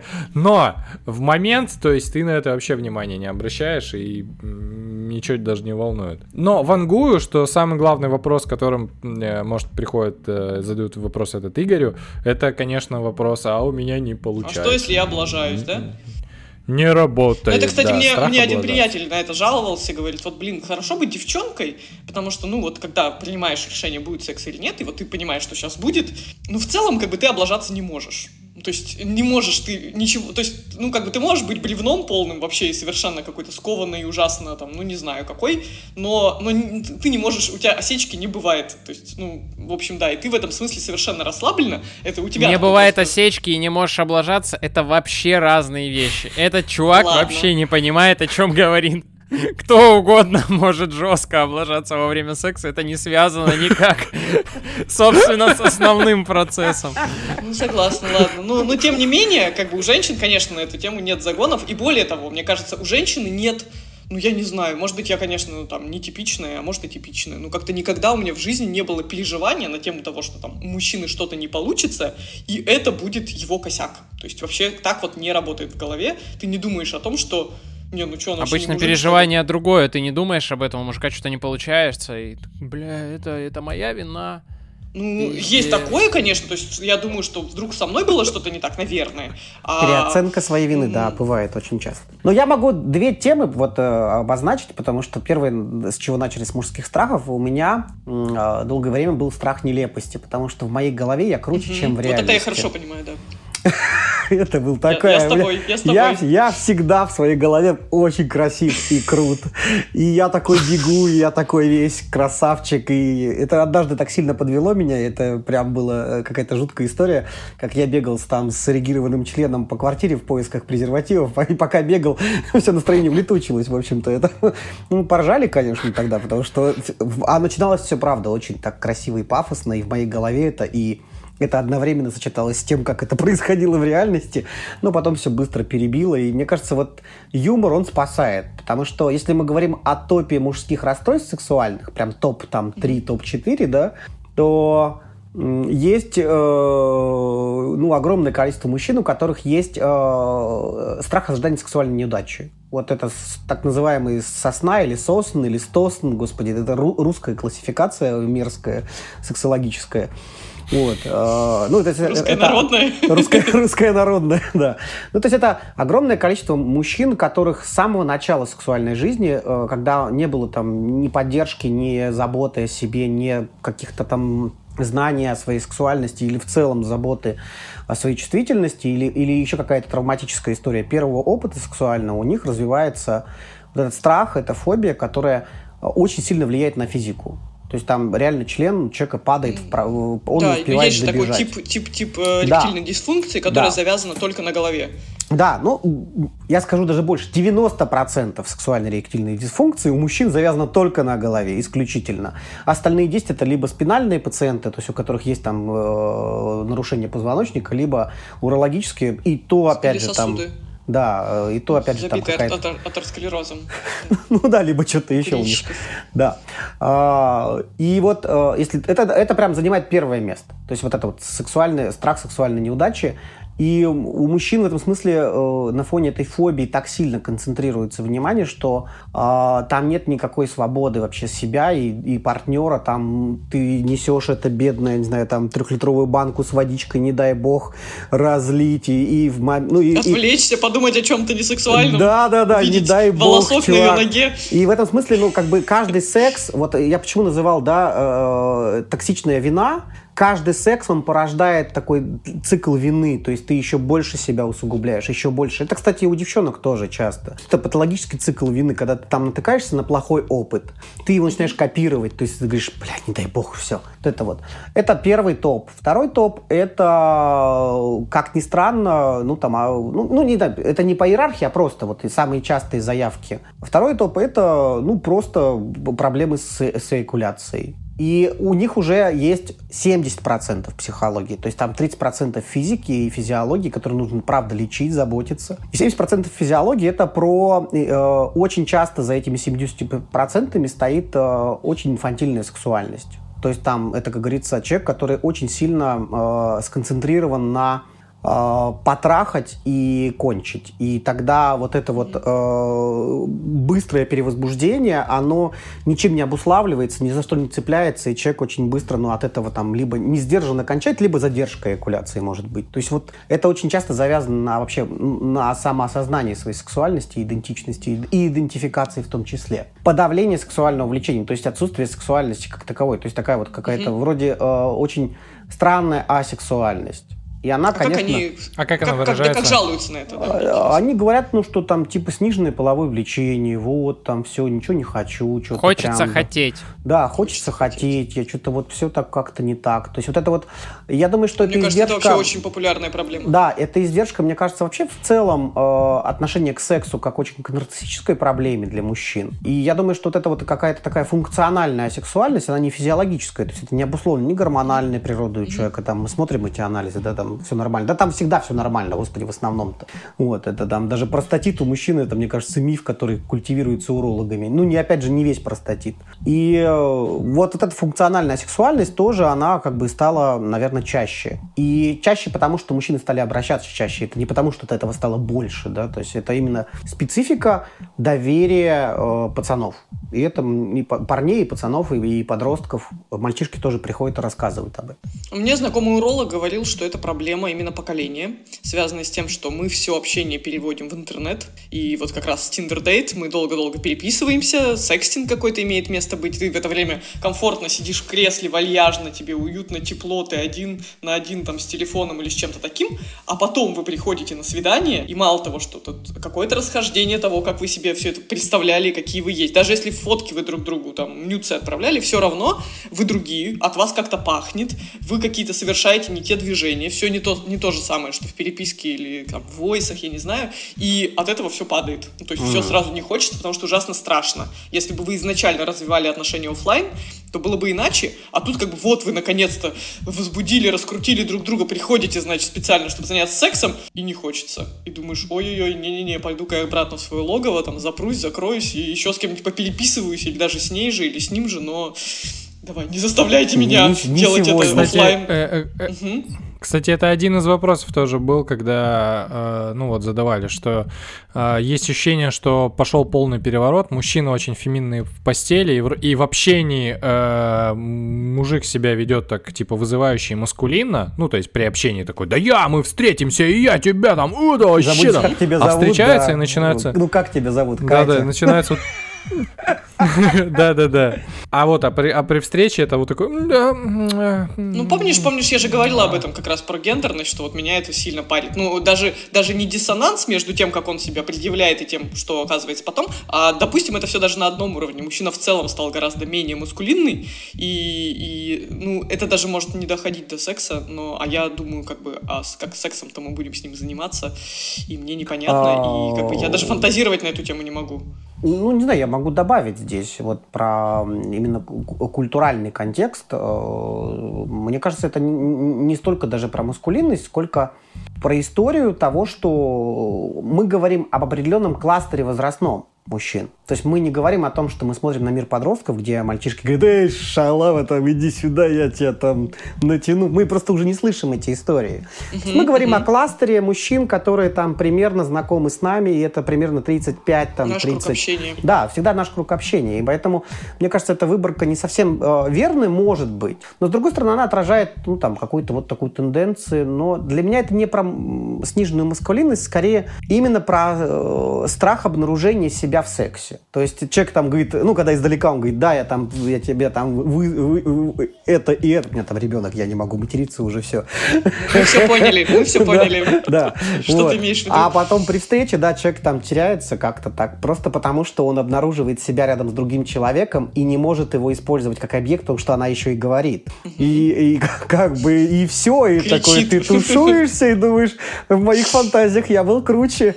И мне кажется, это вот про, вообще не про мускулинность, это именно про Слушайте. столкновение с живым человеком прежде всего. А что вы думаете давайте уж, раз уж Юры здесь нет, сейчас разгоним маленький вопрос посложнее. Что вы думаете про запись домашнего порно? Про чего еще раз? Насколько, ну, если бы вам партнер или партнерша предложил записать хоум порно, только для себя и потом посмотреть, Я бы вам бы это было бы, да? Я даже Вот думаю как об бы... этом. Я тоже об этом думаю, но я думаю об этом, и мне очень страшно. мне очень страшно, что мне не понравится. И я буду думать, а как дальше я жить-то буду с этим, когда я себя увижу. То есть зеркало, пожалуй, А что не понравится-то? Ну вот как раз про эту нелопость, нел- неловкость, это, наверное, все про, ну, некий диссонанс с собственным телом, при том, что, как бы, да, я не тот человек, который занимается сексом с выключенным Хорошо светом себя и хорошо выглядеть это разные вещи. Да, Про это говорят все порноактеры, да, что это. Я это бы понимаю, да, да. И когда у тебя картинка, которую ты увидишь там на видео, не будет соответствовать тому, как это в твоей голове, красиво и классно, я боюсь, что я в следующий раз начну там носочек тянуть. Знаете, когда это было во всех этих Да. интервью с порноактрисами, потому что я буду думать, это я, это я, или, и, ну, мне кажется, у мужчины такая же может быть реакция, а может быть и нет, может быть, вот вы все говорите, что вообще как бы я себя чувствую прекрасно в этот момент, может быть, и А можно я отвечу на, на это и, на, и пред- на- в предыдущее докину? Давай. Первое. Я и фотографироваться-то типа не очень люблю. Вот мне Лена постоянно говорит, В процессе? что... Нет, я имею в виду по жизни. Мне. Лена постоянно говорит, что у нее больше фотографий, где я кривлю лицо и говорю, не фотографируй меня. Вот это вот все, чем нормальных моих фотографий. Поэтому здесь, ну, как бы, мне кажется, там а, ответ а, очевиден, но у меня годами а, рядом с кроватью стояло огромное зеркало, и поэтому я... Ну, Огромная видеокамера. Старая VHS с оператором. Видеокамера. Гном. Гном. Да, да. Главное, чтобы не гномыч, да, да, да, да.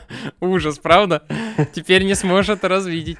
А, Я только сегодня, опять же, за обедом смотрел друзей, и там была серия про вот сп- спонтанную вот эту кассету, э, которую как бы к- к- то- вся серия построена на том, что э, Росс случайно снял эту кассету, и там вот весь спектр этих переживаний и реакция потом при- на просмотр этой кассеты, мне кажется, передана достаточно реалистично. И что По- это за реакция? Подожди, надо понять. Ну, когда такой, «М, м, о, а, выключи. И самое главное, давай звук выключим, они сразу договариваются, нужно выключить Прикольно, звук. прикольно. Помню Я про звук, кстати, помню, вообще не да. подумала бы. Надо, наверное, Ну, пробовать начать с аудио записывать. Сразу, А, чтобы просто У меня жена однажды, наш, наш- господи, я же заговорился. У меня жена однажды, я просто продолжу, Сереж. У меня жена однажды нашла какой-то видосик, я не знаю, или, или не видосик, или это...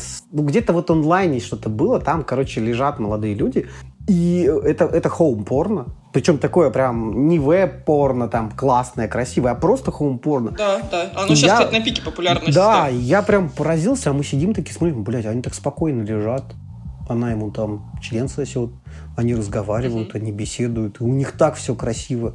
И после этого я сначала Прикольно. устыдился, ну, а потому что ну, это было настолько круто, как-то вот прям включено в реальную жизнь, что это не «А, вот это вот все, когда ты представляешь вот это все. И это было так классно, с одной стороны, мы так, я сильно поразился, жена тоже поразилась, но она мне показала.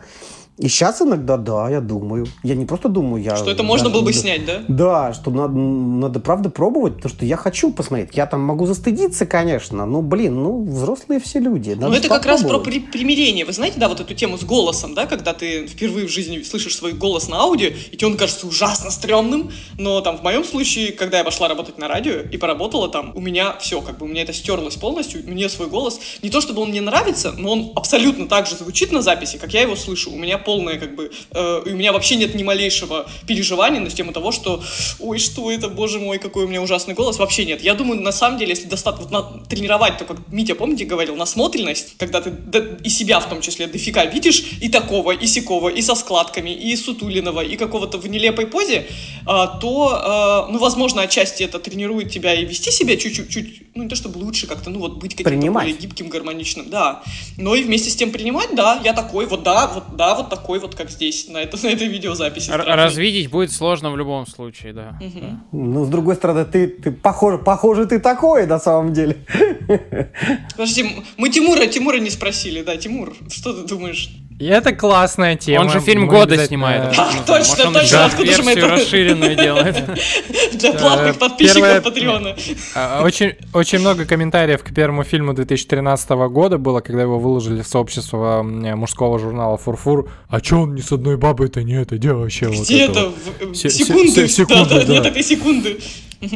Короче, я считаю, надо снять. Ну, хочется это снять. И даже если это будет э, какое-то разочарование, все равно это точка сборки будет, с которой ты будешь себя воспринимать. Ну, то, только, только так. Ну, то есть ты вот Да, такой. пизделись мы. Я поняла. Ну ты так говоришь, как будто друг с другом, типа, как будто вы забились сейчас Мы про это- мы тоже сегодня говорили, знаешь ли? Давайте всё свалилось. Это знаешь, как киновселенная Марвел, только, да, только когда у всех есть сольники, а в конце какие-то уже порно-мстители собираются. Я про феминность хотел байку рассказать. У меня есть лютый инсайт из, э, из молодого поколения, э, который мне рассказали ребята слегка за 20. Короче, э, как-то один чувак, который не понаслышке знаком, ну не то что знаком, который, короче, юзает и как бы хайлайтеры, и вот все у него нормально, типа на Что, мейке что, он что? двигается, хайлайтер. Нет, пожалуйста, давайте, как это, зануда зашел в чат. Что, что, объясни, о чем ты говоришь, что это такое? Чувак юзает мейкап, типа, ну, фактически на Красится? ежедневной основе. Да, да, да. Мужчина. А, ну, типа, не Спасибо. просто, да, красится, он прям это Делает делает это с чувством, с толком. с Нет, не ярко, нет, нет. Естественный макияж, но такой. Но делает, Инстаграм. да, да, да. Да, да, да. И то есть у него там скулы там э, блестят немножечко, это под, ну там губы немножечко, контур Мгм. здесь, здесь, Мгм, иногда мгм. легкий контуринг, все такое, Прикольно. короче. Ну вот, и при этом, ну, он как бы э, по виду совсем не такой, знаешь, такой смазливый такой, э, не смазливый манерный гей, а просто, ну, типа, чувак, просто, ну, как бы... И э, как-то вот зашел разговор в компании, типа, чувак, а это, ну, как, чё, а девчонки, чё? Он говорит, братан, если бы мне кто-то сказал, какой это эффект произведет взрывной на мою сексуальную жизнь, я бы начал краситься еще в 16, когда...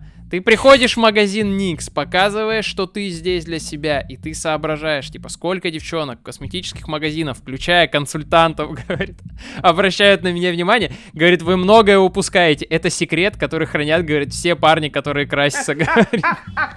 Я буквально читала на днях какой-то, листала материал, то ли на Вандерзине, то ли еще где-то про парней, которые ногти красят. Вот и там тоже, как бы, они там куча всяких фотосессий, как они там с ногтями, и вот так, и вот так. Ну, и Ну, они Дудь же объясняют, зачем они это... недавно Ну, да, да, да. Но это был какой-то, скорее, такой панковский флешмоб, чуть-чуть. А там именно про мужчин, которые прям заморачиваются с маникюром, с, ла- с лаком, и вот, да, и как бы они тоже объясняют, как они себя с этим чувствуют, как реагируют окружающие. Ну и в целом, кстати, кстати, при всей моей, э, ну, как бы не очень такой феминизирующей позиции по этому вопросу, это точно бы меня не... Ну, ск- скорее мне бы это показалось пунктиком плюс, потому что я подумала, что вообще классно, когда чувак, чуваку он сам нравится, очень важно. Иногда, конечно, это бывает глупо, когда видно, что чувак сам себе нравится, но почему-то он не нравится при этом мне. Но э, при прочих равных это класс, когда, да, человек в, полном, в, кол- в полной гармонии со своим телом, и да, наверное, самая сильная сексуальная черта, которая познается уже в сексе, да, когда мужчина знает, что ему нравится, не стесняется об этом сказать, и вообще, как бы, это, это супер удобно. Это прям страшно удобно. И плюс э, это очень раскрепощает тебя тоже в этот... Ну, потому что хочется тянуться за ним и то, тоже быть такой, как вообще супер в контакте с собой. Ну, наверное, к сожалению, это приходит только либо с опытом, либо вот люди, которые с детства вот с телесностью дружат. Но, ну, к сожалению, да. Ой, вы можете опытом. сказать, вы можете сказать с- с- с самого сексуального человека, на ваш взгляд, который есть. Просто у меня есть такой персонаж, его зовут Николай Комягин. Возможно, вы видели, это Конечно, солист группы. Short, Pa- Short Paris. И Так, Он на подожди, тебя я просто погуглю, своими я феромонами тебе в лицо потряс, когда ты был на его концерте, и все, и ты с тех это пор- охереть, ребята. Это настолько... Ну, конечно, в этом очень много гомоэротизма, но это прям реально... э, Все комментарии на их клипах и концертах, ты такой, это самый сексуальный мужчина, которого я видел. Николай Конягин. Он очень... Комягин. Конягин, так, так. Конягин звучит веселее. Короткий Париж, напиши по-английски, шорт Париж. Я вижу. Шорт я Парис, да. вижу. Ну, знаешь, чему? Не-не, Оль, там дело в пластике. Как М. бы. Там Он дело в статике пластике не и в- и смотрится. в процессе. То есть это вот... э, А а на ваш взгляд? В статике не да. Ну, слушай, это, мне кажется, вообще очень... э, давай так. строго мое отношение к жизни. Мне кажется, токсичная установка делать, типа, э, выводы из разряда «самый лучший друг», «самый сексуальный человек на Согласна. свете», рейтинговать, параметризировать это и прочее. Про- Это, это худшее проявление а, объективации. Когда ты начинаешь Окей. приборы к людям прикручивать вообще не, не туда.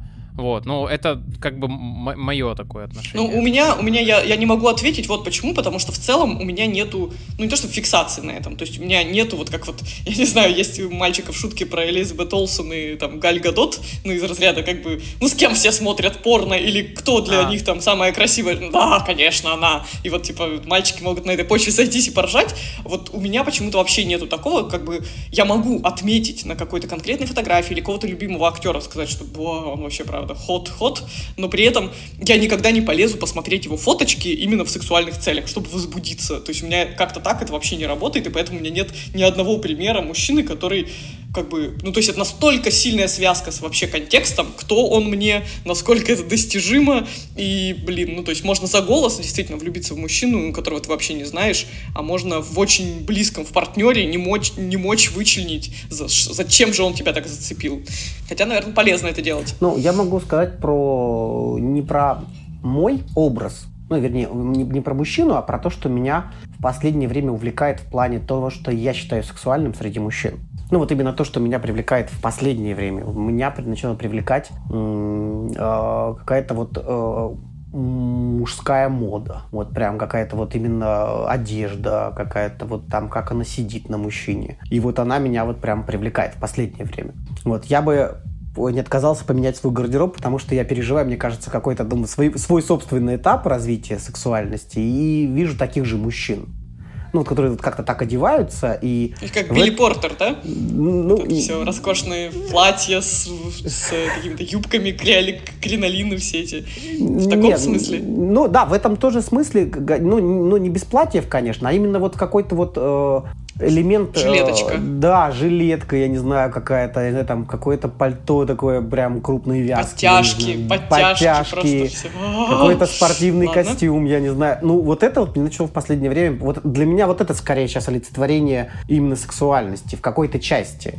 Ну, я как-то начал в последнее время на это обращать внимание. Можно я... Прикольно. этот, Отдам дань уважения гомо-культуре, потому что мы любим шоу Eye, и они, конечно, с каждым сезоном все больше и больше как бы показывают э, на камеру, ну, какие-то совсем уже э, квир-элементы стиля. Ну, то есть Джонатан, такой бородатый и с длинными волосами, он, как бы, мне кажется, сезона с третьего начал в юбке и на каблуках гонять вообще во всех выпусках. Ну, и все остальные тоже время от времени там чего-нибудь э, такое показывают, и ты понимаешь, насколько, во-первых, э, круто они, ну, себя через это выражают, да, что они во- вообще понимают, что, блин, надену кэблы и буду на них себя классно чувствовать, да. Вот я более-менее, э, как бы, начал это понимать, когда более-менее в классической мужской одежде начал, типа, разбираться, я вот смотрю на костюм, типа, о, вот это прям я вот буду себя так чувствовать, а это вот так вот, вот такой подобрал. Ты смотришь, ты понимаешь, какой там еще простор для самовыражения, да, и, возможно, потенциал, который многие не используют. Я не про то, чтобы, да, как, как, как Билли Портер все-таки ходить везде в юбках, хотя... Ну, он тоже не мне- везде ходит, конечно. Хотя мне кажется, что вот в, в России э, очень много мужиков только и ждут, когда официально нач- э, разрешат носить килты. Все такие типа, моя тема, гоним, все, классно, прям целое сообщество будет. Только Тем более, что скажите хипстерам, что это можно, завтра будут все в клет- клеточке. ну не хи... Нет, вот в том-то и дело, что это будут делать вообще не хипстеры. Хочешь смысле, я встречал э, дальнобойщики очень много прям- в- в килте. Да, прям вот прям типов, прям мужиков, которые так, ну как-то в разговоре, типа, слушай, а тема, ну если бы можно Удобно было, же, я да? бы вообще, я вообще сам вообще с удовольствием. Вот, и это, конечно, супер круто. Моя любимая история, одна из любимых историй про рок-музыку о том, как Роб Хелфорд, а, вокалист группы Judas Priest, случайно подсадил всех металлистов на, на свой личный сексуальный фетиш. Он же, он же облачился в кожу и захлё- заклепки. Он был гей, но он одно время был очень скрыт, скрытный гей. Он в туре заходил в разные, типа, магазины, и вот из, в этих магазинах, вот, э, BDSM эстетики, он как бы своей группе понакупил всяких аксесс- аксессуаров, и потом все металлисты такие, о, классно, рок, будем так одеваться. И он говорит, и это было очень странно со сцены наблюдать, ну, типа, орды людей, которые одеты так, как возбуждает лично меня. Вот. И все же это еще взяли под флаг как типа как гипермаскулинность. Вот. И было очень иронично это наблюдать, как, э, ну, то, что, что это на самом деле не, гипер, наверное, маскулинность.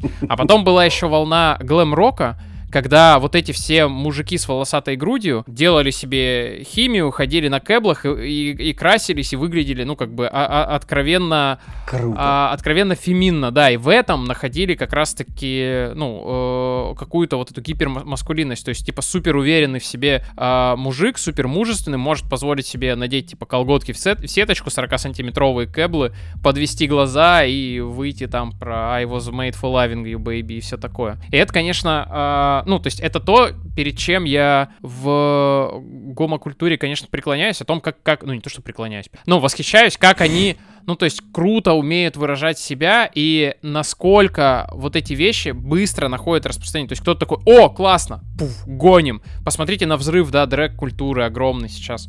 И Почему? Саша мне Гудков кажется, тоже что- зачинатель новой культуры в этом смысле. Ну, на- наверное, но это сложно сравнивать с тем, что творится вокруг, например, RuPaul Drag Race. Ну, то есть это, это совершенно другого порядка культурные феномены и совершенно другого порядка по влиянию, да, феномены. И вот мне кажется, что та часть, которую мы у ЛГБТ-культуры и у гей-культуры конкретно нам стоило бы перенять, ну, как бы вообще, в принципе, куда угодно, это принятие себя и понимание собственных потребностей. Потому что в Grindr е, как бы, там нужно ответить на вопрос, типа, хочешь ли ты секса прямо сейчас, сколько ты готов ждать, и как ты его, и где готов сделать. Я, блин, в жизни на этот вопрос не, не могу ответить вообще, ну, то есть никак. Вот мне спросят, ты Я хочешь секса прямо сейчас? И я такой, не а, могу что? выбрать, а, тут от меня где? такое.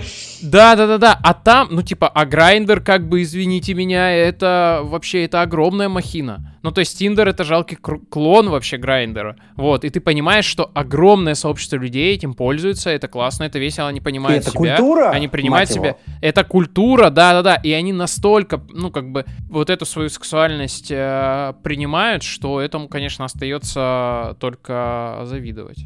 Вот так вот. А, перед тем, как к рекомендациям перейдем, Игорь, к тебе вопрос. Ты в прошлый раз такой говоришь, занимайтесь кинки-практиками. А я поискала, погуглила. Так вот, э, расскажи какие-нибудь две-три практики, которыми можно заниматься, и чтобы попа не болела после этого. Ну, как ни странно, в России... Просто э, подводочка. Ты правильно практика, понимаешь этот термин вообще? а, а, в России кинки-практика является вообще даже анальный секс. То есть даже анальный секс является... То есть поп болит всё-таки. Подожди, подожди, подожди, стоп. Это, это- причем Не уходи, не уходи. Не уходи никуда, подожди.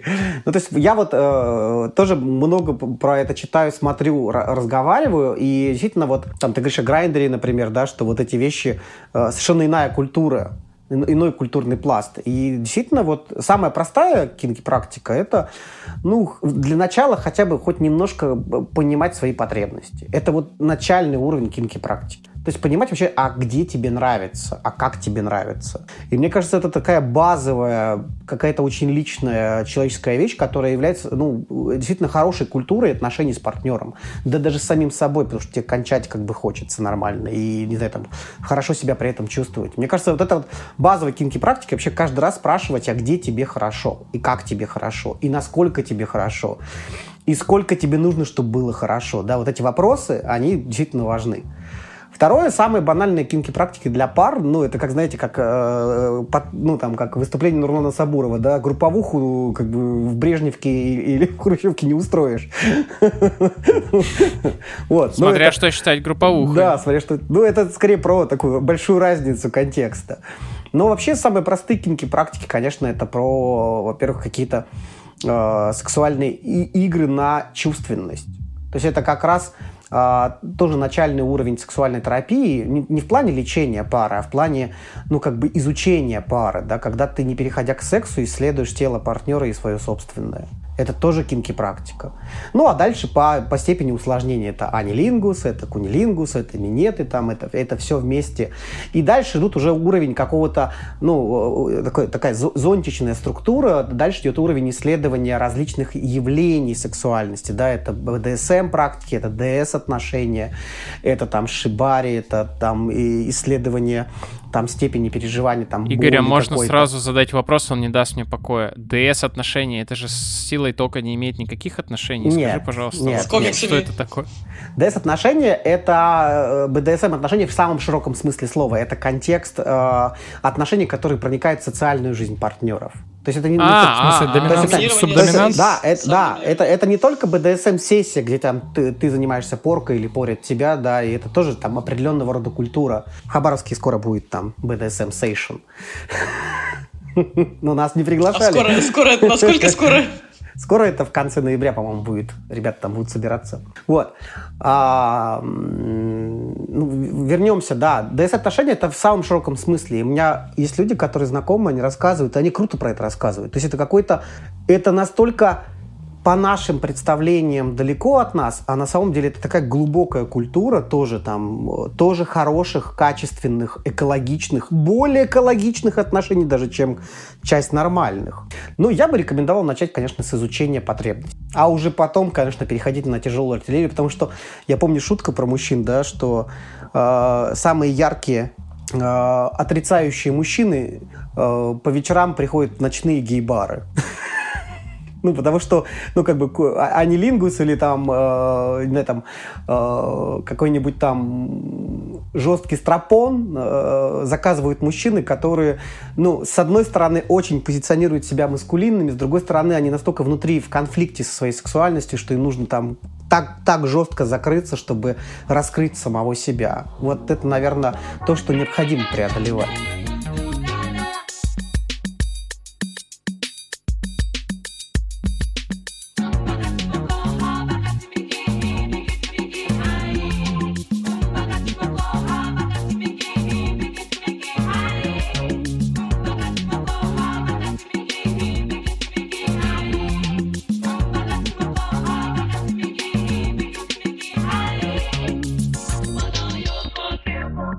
Рекомендации. Так, Игорь, ты как гость, давай, начинай. Блин, мы сегодня очень много обсудили, я скажу вам. И мне все понравилось. Знаете, мне понравилось а, то, что мы обсуждали, наверное, какие-то очень глубокие, наверное, обычные человеческие истории и, личные. И я за это люблю э, вообще сексуальность, потому что можно говорить не о сексе, а о человеке. И это прикольно. Мгм. Вот, поэтому, если говорить о рекомендациях, я прям их набросаю прям чек-листом. Первое. Э, Если Давай. ты мужик, и тебе примерно 20-35 лет, и либо 20 или 15 плюс еще 50, то было бы неплохо исследовать секс-блогинг. Есть такие секс-блогеры, как называется, ну, я вот двоих зна- знаю из них. Один из них там представитель кинки-культуры, часто организует кинки-вечеринки. Вот, первого зовут Анзол, и он такой прикольный секс-блогер, которого можно почитать, посмотреть в, ин- в Инстаграме. Второй секс-бложенька, бложенька, секс-бложенька. Саша Который секс-бложенька, да, которая? Да, да. Он пишет и для женской аудитории, и для мужской, и можно, в общем-то, тоже читать. Также я рекомендую и женских секс-блогеров, их большое количество, и в этом смысле, что еще раз, наверное, я большой кивок в сторону феминизма сделаю, э, вот именно за, за время там, развития феминизма и профеми- профеминистских нап- направлений и эм, всяких разных культур, э, это очень сильно обогатило секс. Не только женщин, но и мужчин. Поэтому рекомендую и женщин, секс-блогеров, и мужчин. Я очень рекомендую изучать свои сексуальные потребности. Ты можешь это делать один. Ты можешь это делать там с подругой. Ты можешь это делать с партнером, если у тебя он есть. Ты можешь это делать, а, смотря как минимум какие-то вещи, которые ты до этого ну, как бы не смотрел, не видел. И какой вопрос себе стоит задавать, наверное, в этом месте, мне кажется, он очень важный. Ты реально думаешь, что ты это знаешь? Чувак, типа, ты реально думаешь, что ты знаешь? Может быть, стоит попробовать кто-то про это узнать больше. Потому что одна из проблем сексуальной культуры у мужчин, именно сексуальной культуры, это уверенность в том, что секс, который был в 15 лет, он продолжается и в 45. Ну, типа, на том же уровне. Поэтому... Слава богу, нет. А, Ну, слушай, я говорю не только о нас здесь, я говорю в целом о сексуальной культуре и о жалобах многих там клиенток или многих семей. Потому что секс, правда, бывает очень сильно не, соответ... ну, как бы не соответствует возрасту пары или возрасту отношений. Поэтому задавай себе этот вопрос вообще, ну, реально ты, ты знаешь это на самом деле. А, Смотри хорошее порно. Это правда важно. Именно хорошее порно. Есть порно для женщин, есть порно для мужчин, и вообще я рекомендую смотреть порно для женщин. Вот, потому что оно какое-то более человеческое и более такое прикольное. Есть даже целая категория на порнохабе. Вот. а, Ну, фем, фемпорно, да. Ну или просто домашняя, где типа не актеры, а обычные люди. ну и, до- и, Это ну, тоже как бы, там притворство поменьше. Да. Когда ты будешь изучать свои сексуальные потребности, пробуй экспериментировать. Потому что то, что являешь ты собой, это, ну, как бы то, чего мы чаще всего избегаем. Это я сейчас обращаюсь прям реально там, к мужчинам, к другим, которые будут нас слушать.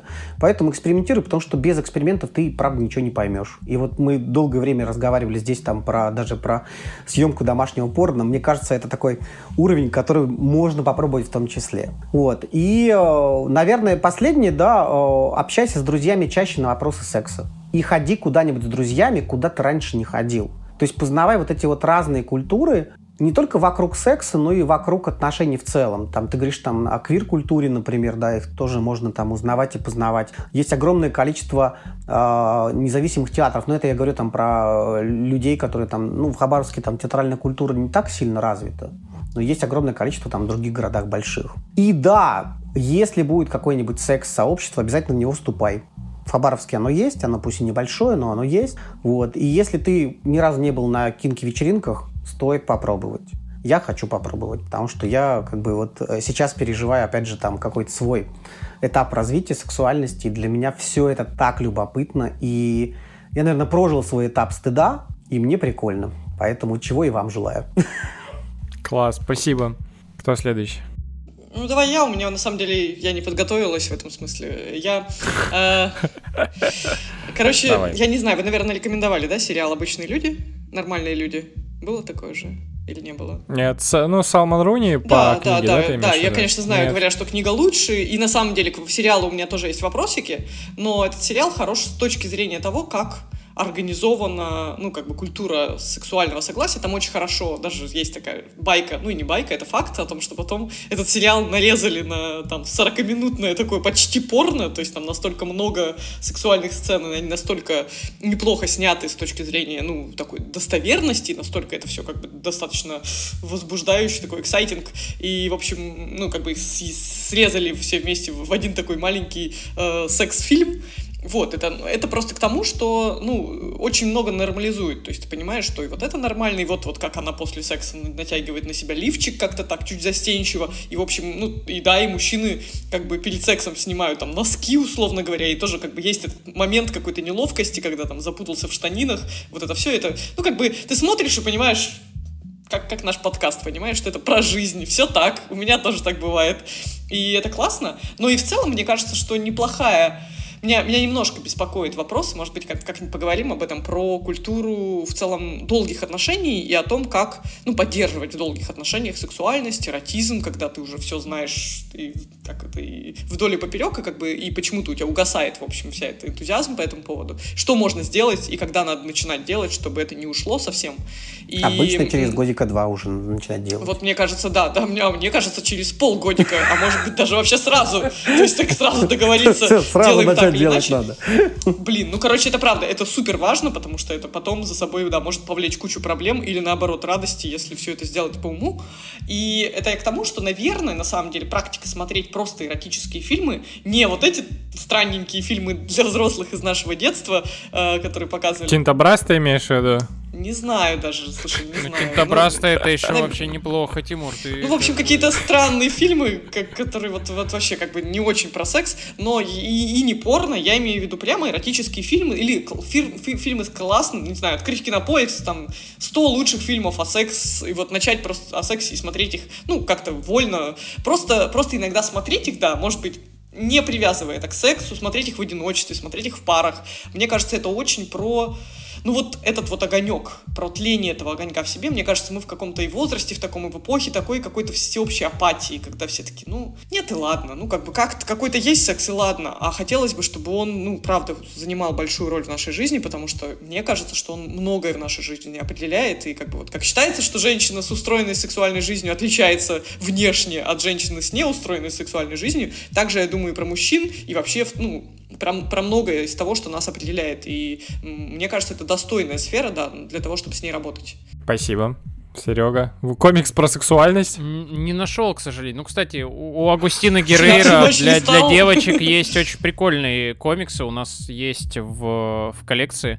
А, Один называется «Мои улетные мужчины», а второй... Короче, Агустина Геррейра, да, ее можно в интернете найти, можно книжечки купить. У нее очень прикольные микро вообще комиксы. И там есть в том числе а, про секс, вот в том плане, как говорит Оля, типа из ряда «Э, да, у меня вот тоже такое бывает. Тоже запутался в штанине». Вот. Но это я просто ведусь на твою провокацию, вот.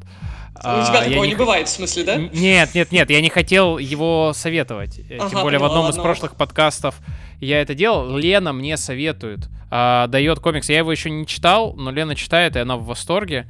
А, Джеффри Браун называется «Неуклюжи». Она говорит, там достаточно много э, сцен ображен, обнаженки и секса. Но вообще Джеффри Браун, он чем как э, автор прекрасен. Он свою жизнь очень круто и, и- и вот прям вот кишки наружу рефлексирует через эти комиксы. То есть начнем с того, что он пишет и детские книги. То есть у него есть там а, книга Дарт Вейдер «Спокойной ночи», как бы это прям детская книжка, которую нужно с детьми как бы читать, и это комикс, где Дарт Вейдер своих двух близнецов, типа, что было бы, если бы он был для них хорошим Образцовым отцом. отцом. Да, да, да. И при этом у него, ну, есть э, как бы книги про, про него. Ну, то есть вот он молодой художник, как его жизнь меняется.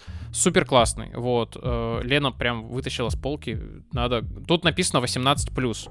Вот. И там, и там сиськи-письки точно нарисованы. Но я хотел порекомендовать другое. Есть замечательный фильм, который я очень рад, что в подростковом, ну, в сравнительно подростковом возрасте увидел. Он называется «Я люблю тебя, Филипп Моррис». А, Это одна из лучших драматических ролей Джима Керри. Там абсолютно потрясающий Эван Макгрегор. А, Просто посмотрите, потому что там есть тема э, как бы сексуальности, и она раскрывается, ну, то есть как бы вы поймете, про что я примерно за первые 15 или 20 минут. Вот. А, там очень классно показаны а, отношения и принятие себя, принятие партнера не только в, кон- в контексте секса. Там очень много вот именно про мужскую сексуальность и принятие. И когда его смотришь, ты прям, ну, то есть в это во все как бы очень включаешься и веришь. И вот для нас, жителей как бы России, а еще и не столичной России, очень важно посмотреть на геев не на экране федеральных каналов и каких-то других э, там, фильмов и прочее, то есть там, вдали от каких-то стереотипов, посмотреть в условной, там, естественной культурной среде. Фильм классный, он интересный, про секс и геев там как бы вообще на самом деле немного, там про, про другое, это все скорее такой антураж. Я его очень рекомендую, мне прям в свое время он э, очень очень понравился, и очень о многих моментах он заставил задуматься. Я специально такими формулировками говорю, чтобы там не, не заспойлерить. Не смотрите описание нигде, ни на кинопоиске, ничего, трейлер не смотрите. Сразу включайте, а, выключайте свой э, тумблер сопротивления. Вот, особенно если вы турбо-гомофоб, для вас это вообще терапевтический эффект будет нести. Вот, с большим удовольствием рекомендую. От меня, наверное, даже два фильма будет. Э, «Мечтатели» Берна... Бернардо Бертолуччи, конечно же, про молодость, э, про молодость, эротизм и все такое. А, а второй фильм, который про про взросление, наверное, про влюбленность и про легкое чувство грусти, которое остается позже, называется «Зови меня своим именем». По книге Андреа Симана. Э, Очень классный саундтрек у фильма и вообще очень классный фильм. Пивко! Э, Исконно мужское, э, потому что пришла зима и нужно пить стауты. Э, Breakfast Stout от американских founders, от таких мужиков э, э, волосато-бородатых, которые варят э, очень крепкие, плотные стауты, в котором ложках э, ложка стоит с, э, вместе с кофе. Вот, э, сегодня пил, очень рад вообще, что могу пить. А у меня тоже есть пивко. Я тут Да вспомнил. Да, да, да. И я хочу порекомендовать не безалкогольное циндао, потому что все будут говорить, «Э, это ваша вот эта азиатская тема, у нас в Москве не вырубишь. Короче, Горковская пивоварня, у них есть теперь безалкогольная ипа, Зебра ипа, и я ее купил, приценил, и она кайфовая. Она не сильно горькая, тут ибу 30 всего, Но она, ребята, это безалкогольная ипа, и она классная, в смысле, и она, и, как бы, блин, это еще и отечественный производитель, и она приятная, и вот банка у нее красивая. Э, Рекомендую. Не знаю, что еще сказать.